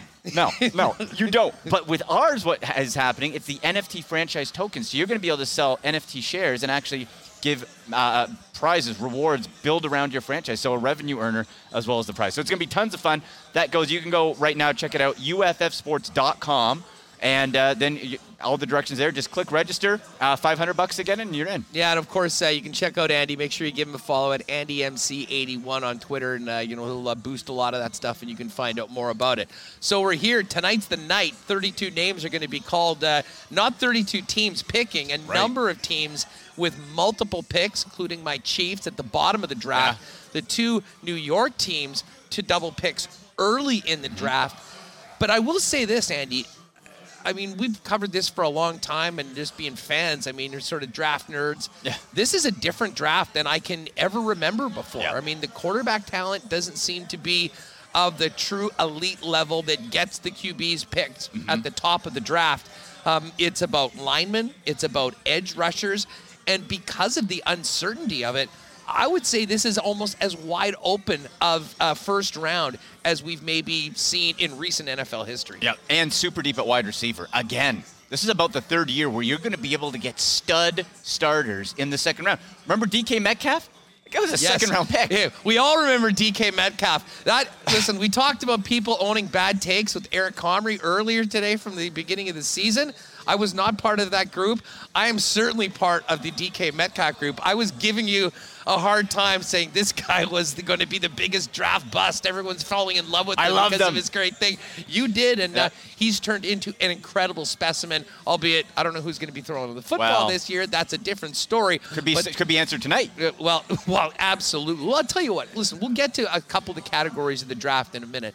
Um, but for people that are interested, might not be thinking about the actual or knowing about the players that are being selected. There's a couple huge stories around the draft, and we can talk Deebo Samuel because he's been the number one name. But let's talk about your Browns for a Yeah. minute. You know, they spend all that draft capital to get Deshaun Watson to come in. Baker Mayfield is still property of the Browns. Um, fill us in on that situation, and Yeah. do you expect Baker Mayfield to still be a property of the Cleveland Browns by the time we uh, get to round two tomorrow? I think it all depends what the Carolina Panthers do at six. I think that will tell the story. Um, and as long as they don't trade back up or anything. Because the Carolina Panthers, they have the sixth pick, then they don't pick again, I think, till it's like 127, something much later. Yeah, they, they don't pick again to the fourth round. So if you want a quarterback, you're getting him at six or you're not getting him. And if they do not take a quarterback, then I, all the dots are connecting him and Baker Mayfield, uh, or the Panthers and Baker Mayfield, which is kind of funny because you'll have the t- two of the top three picks of the 2018 draft, him and Sam Darnold, old dead eyes uh, himself on, on the same team.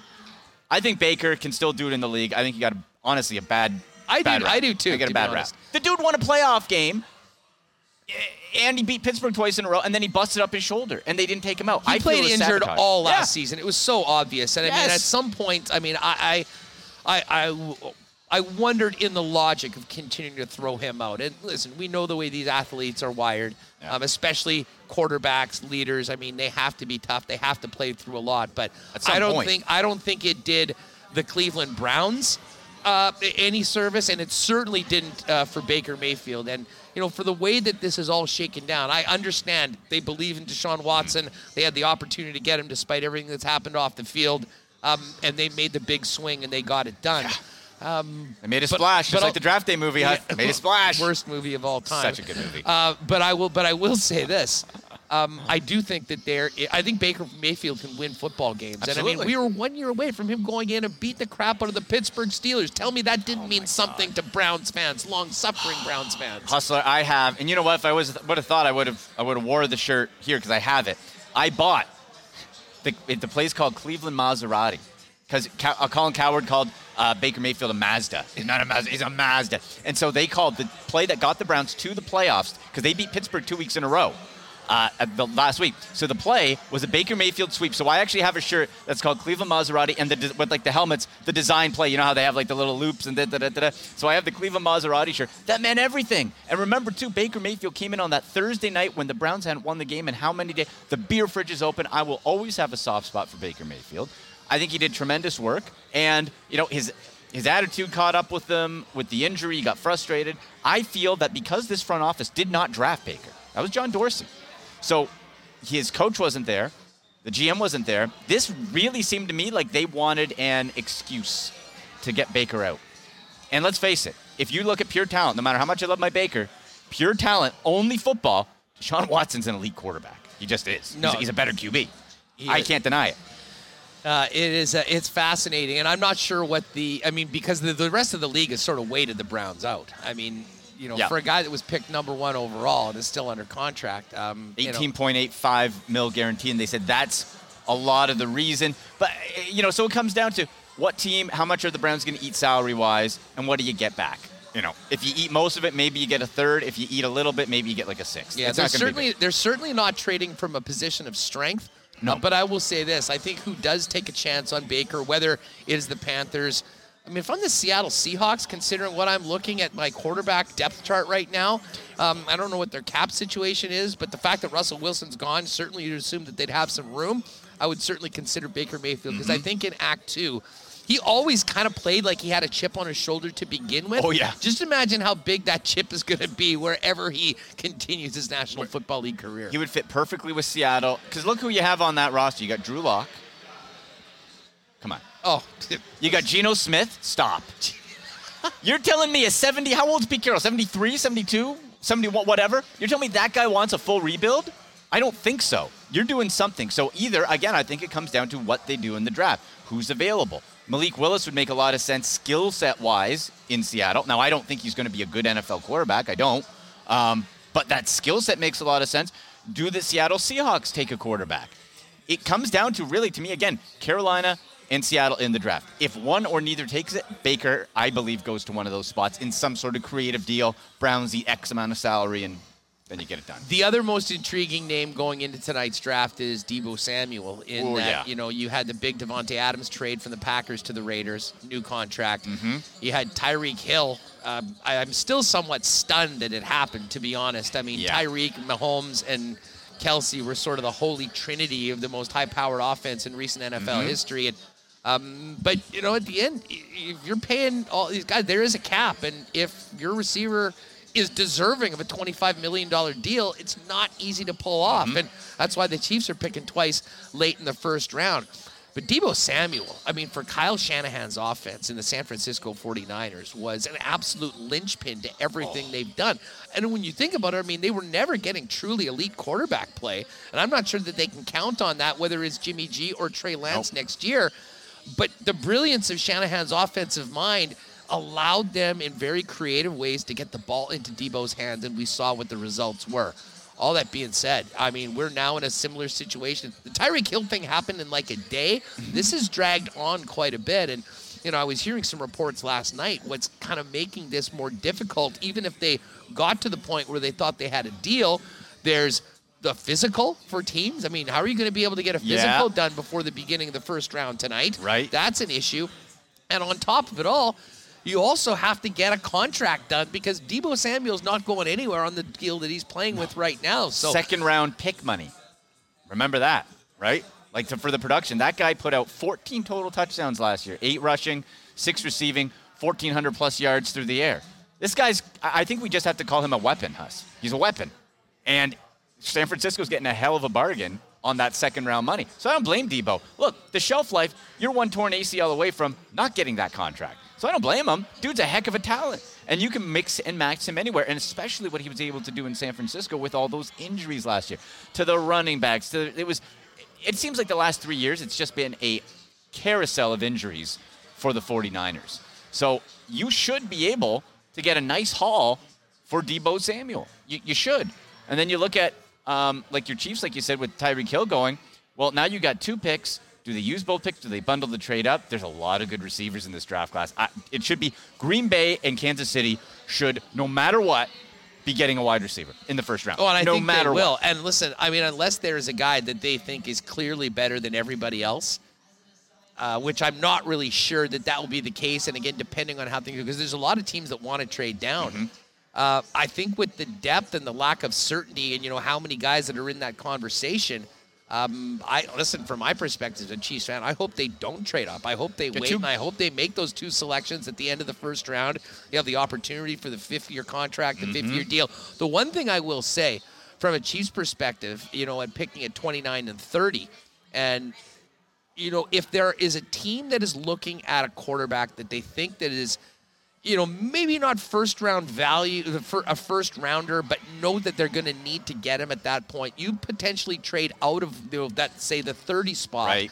Into early in the second round and acquire some more draft capital or potentially a player and allow a team to pick a quarterback at that point. Because the one thing, I mean, if you hit on that quarterback, having the fifth year option Huge. is massive. And there's a reason why Lamar Jackson went at number 32, Teddy Bridgewater went at number 32. I mean, it is the risk reward, but the reward of having a first rounder with that extra year of term. Um, is so significant when it comes specifically to the quarterback position, and I think that's a possibility for the Chiefs to do it because I will say this: the Detroit Lions are picking 32. They've got the Ram selection. I don't think Jared Right. Goff is the long-term quarterback for them. So, you know, if they're if say a Kenny Pickett is around at the end of the first round, I think there's a lot of people that would think that that is what Detroit does at 32. So maybe you've got one of those teams like the Bengals, like the Chiefs, just before Detroit that could be a perfect spot for a team to trade up to get that quarterback at the end of the first round and maintain first round rights with the fifth year option. Yeah, I think that makes a lot of sense. Um, and really, it's going to be fascinating. Who's the first quarterback that goes, and where? Because we could see some tumbling, right? Like like we we said, sort of that first mark is Carolina at six. Now, I, I, I technically you should say it should be Houston at three. They seem to like Davis Mills. And maybe if they don't like a, you know, if they aren't in love with a quarterback this year, you take a stud in another position. Is there any quarterback that's good enough to be picked in the top 10? I think because teams are quarterback thirsty, one will, but talent wise, I don't think so. I don't. I don't believe so. Kenny Pickett, little baby hands, right? Poor Kenny. You know, you, small hands. Because those geez. those eight inch hand, you know, you have to hand him a, a cup of coffee very carefully. He doesn't drop it, right? Just uh, Has anyone ever been right about those terrible takes? Oh, he just doesn't have enough uh, the uh, the wingspan, the, hand. uh, the hand size of the quarterback. It's so dumb. you just make him seem like he's like some little yeah. That is it. Kenny Pickett, who I think is this year's sort of Mac Jones, highest floor, lowest ceiling, most NFL ready is Kenny Pickett. You can put Kenny Pickett into a New England type situation. He can go out. That dude could probably win you eight games. You know. And it, now, can he ever elevate higher than that? I doubt it.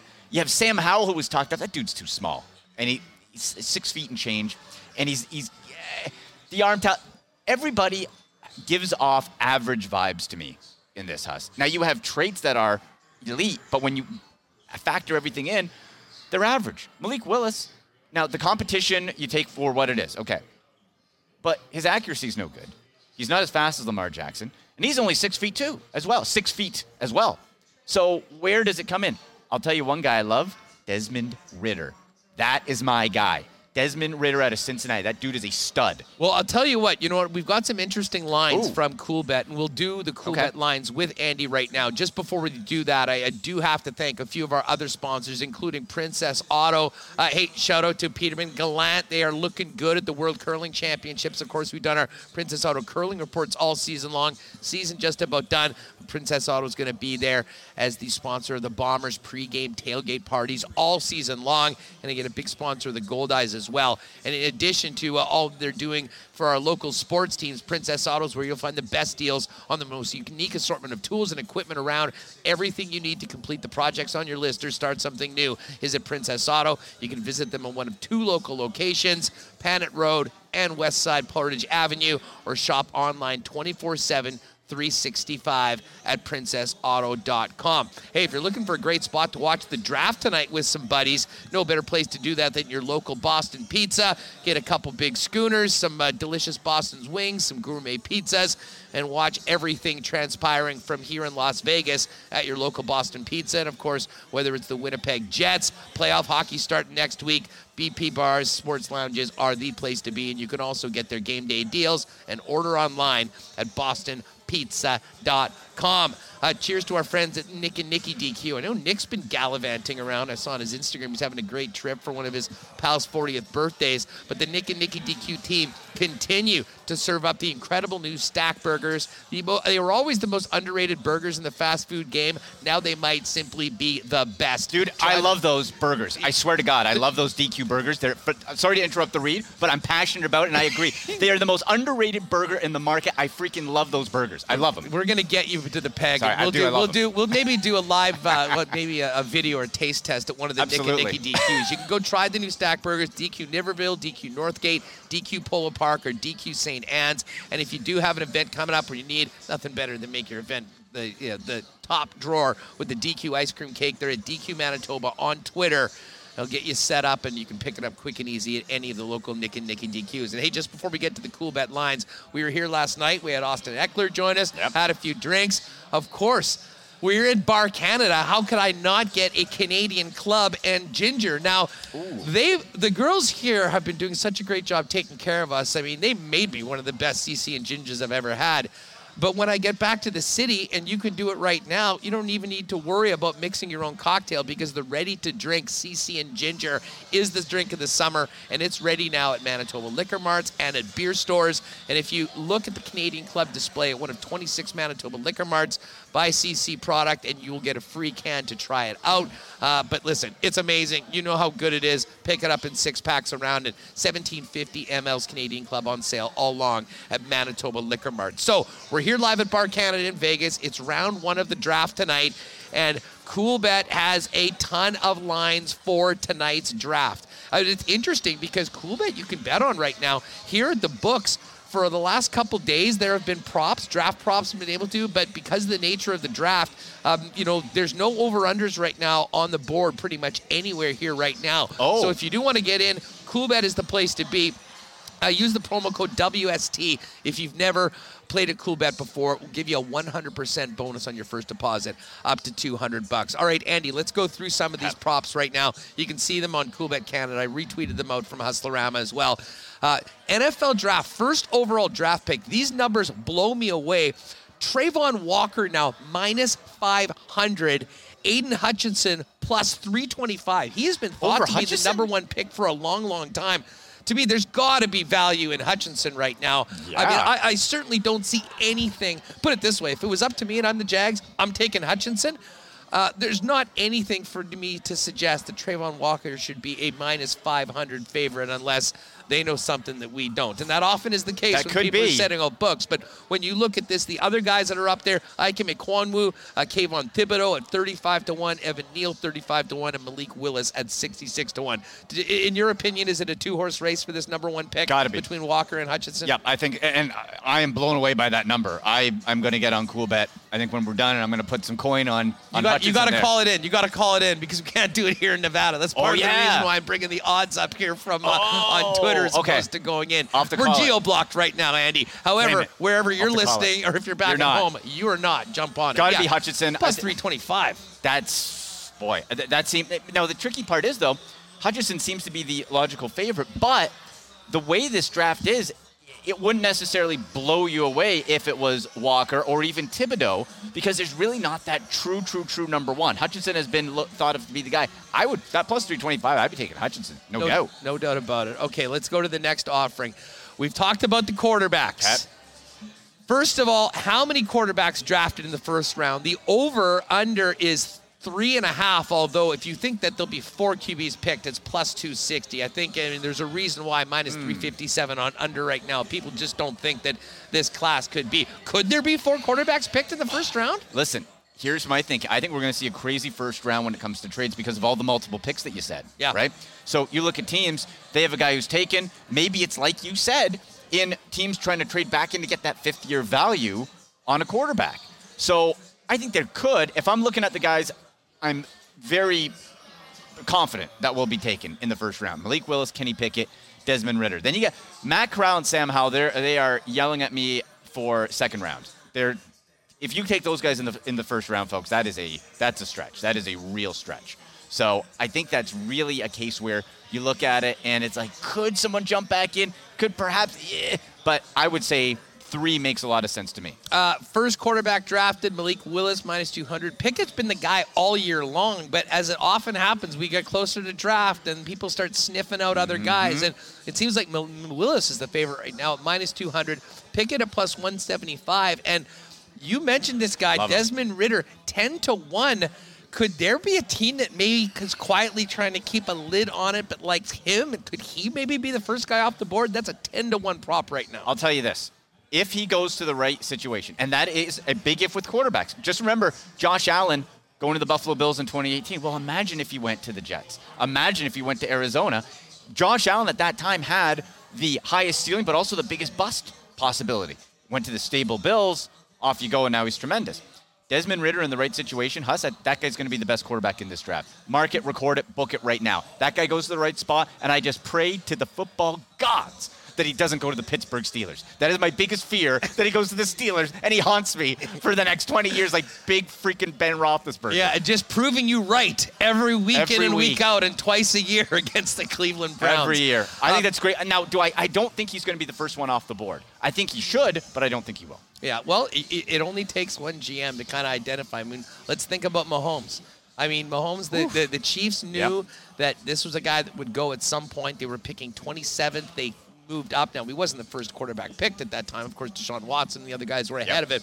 But it was still a big, big jump up. And it just goes to show you there's quarterbacks and then there's every other position right now and there is a premium and that is why you got to pay and you got to go up to get your guy if there is that guy you're thinking um, wide receivers there are so many talented wide receivers the over under on number of wideouts drafted in the first round is six and a half over is even money under is minus 127 um, there's a reason why this number is we've heard anywhere from six to seven potentially Yeah. eight but uh, could we? Here's seven guys off the board. Do you think? And uh, who's number one? If you're picking and you need a receiver and they're all on the board, who are you taking, Eddie? Boy.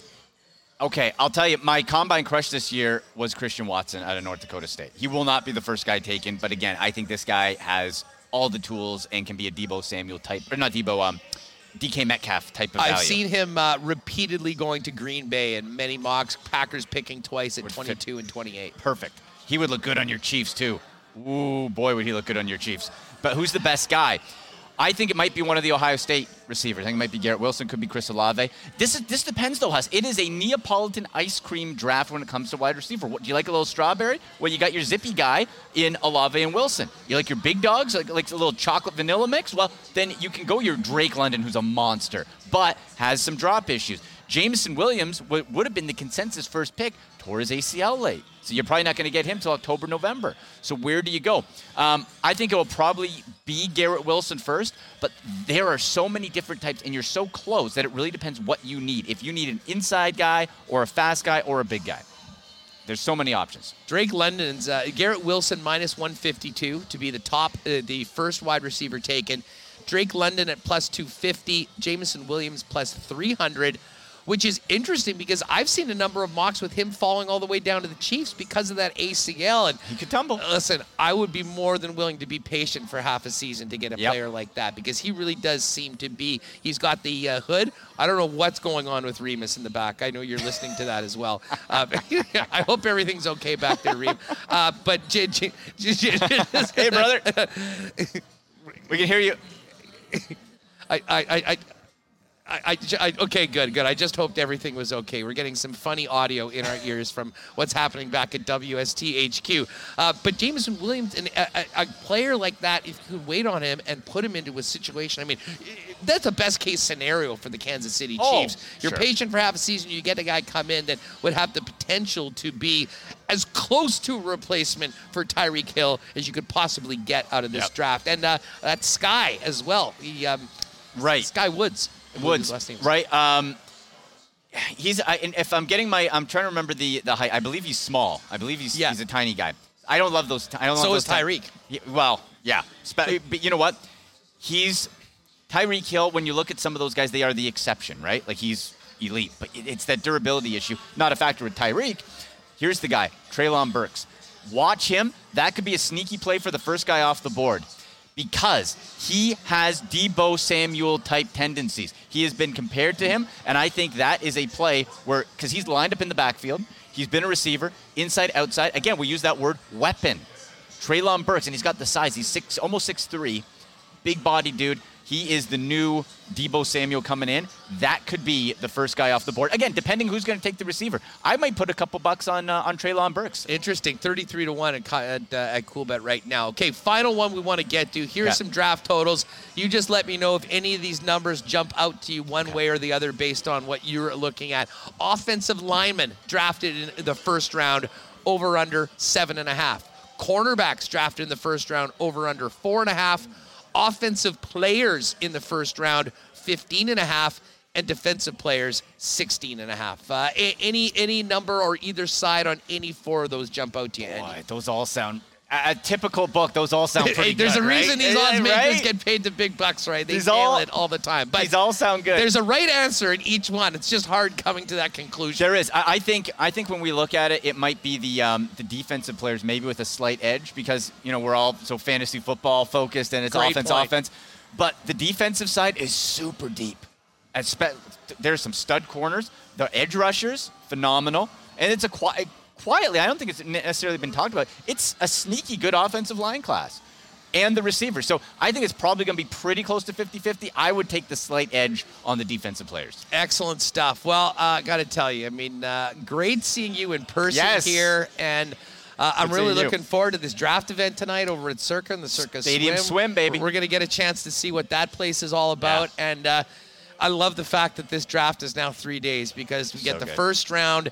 Uh, some intrigue for the second and third round, and then uh, Saturday. I think our boy Austin Ekeler is going to be uh, making a pick as Yep. well uh, coming up on Saturday. That's right. He's going to be doing it Saturday, and then uh, tomorrow we have it's the final day of the college fantasy football uh, draft auction, our, our franchise auction. So again, guys, UFFSports.com.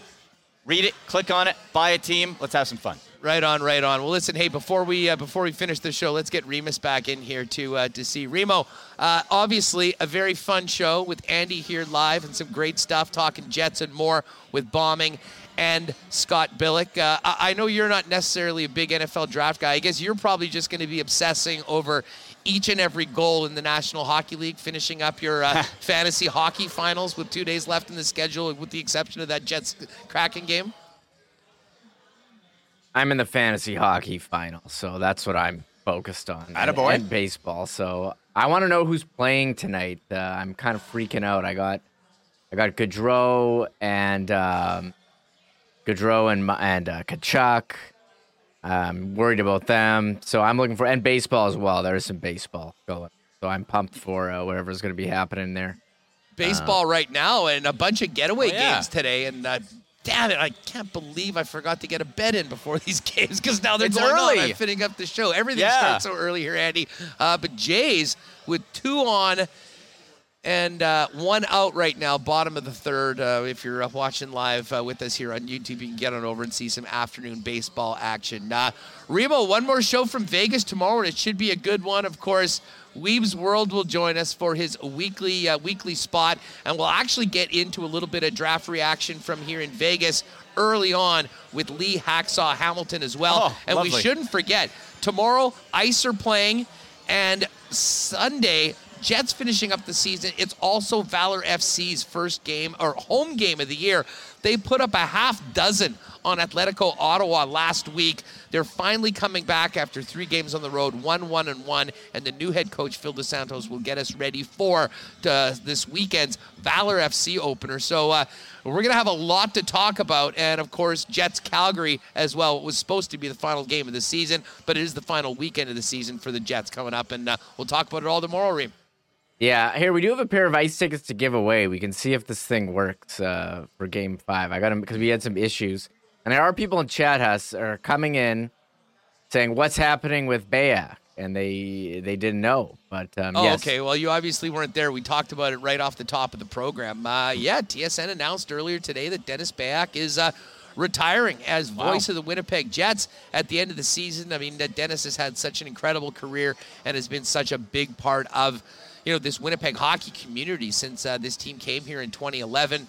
Um, you're going to spend a little bit more time with the wives, a little bit more time at the golf course. But TSN has said that he will still be part of their international hockey broadcast team, which will include the World Championships coming up. So, uh, yeah, we certainly we spent a lot of time right off the top of the show. I mean, that really was the big story in Winnipeg right before we went on with uh, with Dennis having two more games to call. So set your PVRs for Friday and Sunday afternoon.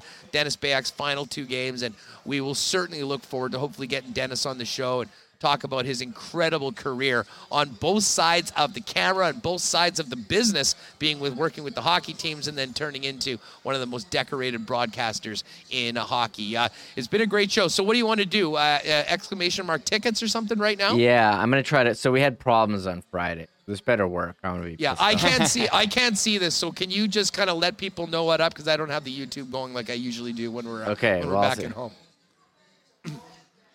All right, well, let's try this. Exclamation tickets in chat if you want to go to the ice game five against Prince Albert. You know, they won. Okay, it's working. It's working. So they won what? They won 10-1 in game four, and you think, okay, they're gonna they're gonna lay the hammer down here, or sorry, in game three and game four, and they lost. How is that? Is that goalie. unbelievable? Th- th- That was strange. I, I it was very rare. A three, but you know what? Credit to PA.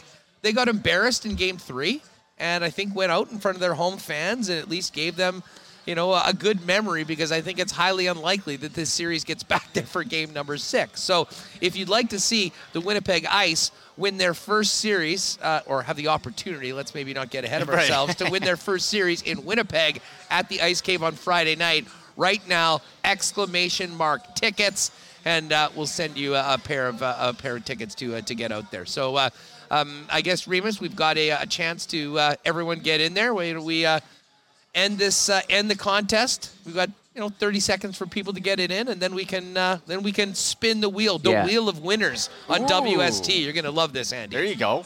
I like it. Our buddy Jamie Thomas says hello too. He's jealous you're down here. Ah, GT. well, he would have been great to have on. He's Yeah. kind of busy with some other things right now. A little bit. If only this could have been a week later. Yeah. Although he wouldn't have committed to that because I think he and everyone involved with the Winnipeg Jets thought that they'd be playing next week into the playoffs. Well, but yeah. unfortunately, that is not the case. And you know, while Remis finishes up closing up the contest and getting uh, getting the wheel ready. One of the other things that um, you know has been very interesting talking to locals here around, and obviously guys at the sports book, has been the Vegas Golden Knights. And the Golden Knights have been the story of the last week or so because that really has been the only um, you know only thing interesting as to who else was going to be in the playoffs. And you know, for them, with all the aggressive moves they've made, the amount of money that they've spent, well above the cap, you know, trying to get in there to miss the playoffs, I mean, a colossal failure. But the other part of it is, Andy, I mean, the success that they had so early, they raised the bar Yeah. so high for an expansion team. I mean, this is the first time they've missed the playoffs, which wild. speaks to the success that they've had.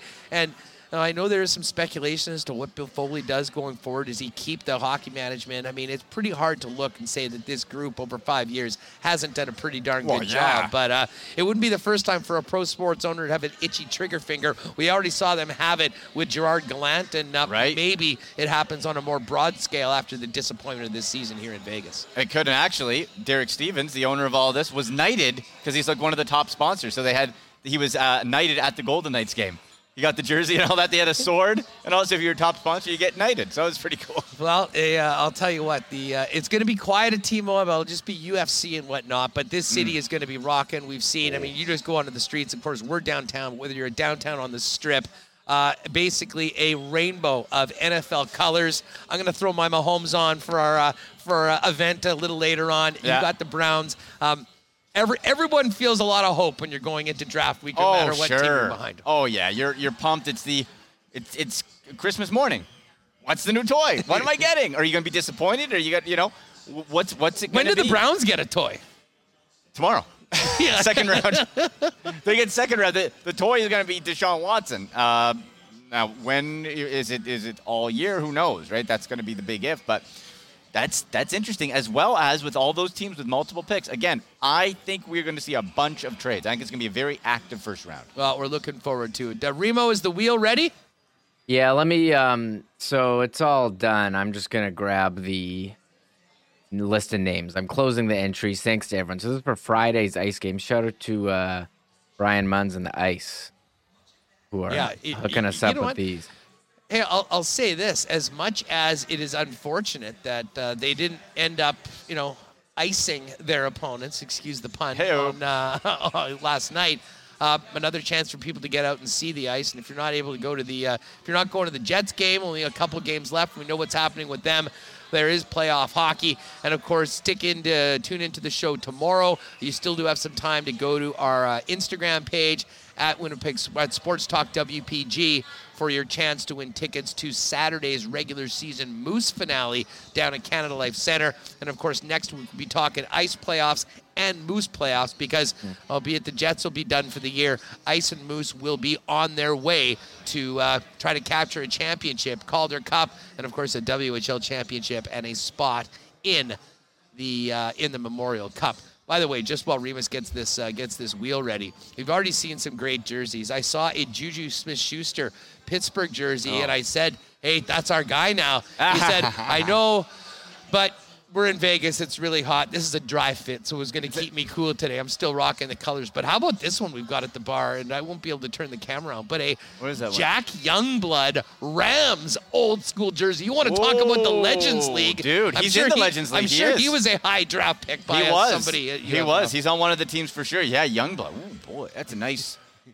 Yeah, that's a nice jersey. Not. Uh, yeah, I don't think the original had Jack on the on the top. No, it did because there was Joel Youngblood. Did it as really? well. Yeah, I'm It said Jack sure, in yeah? Yeah, I'm pretty sure you had to have it. Yeah, oh, because if it was two J's. exactly. I want to look that up. That's fat. I've never seen that good. before. I'm dating myself a little. I've got a couple years on. You remember these uh, wild NFL moments with the, uh, the yes, Youngblood. No, not Rob Lowe Youngblood, Remis. This Okay. is we're talking the, the national. I thought this was a Rob Lowe reference. I got excited. Uh, okay, Anyways, listen, we, we do got to get the uh, the pot up, but let's uh, let's Oh, spin yeah. this wheel.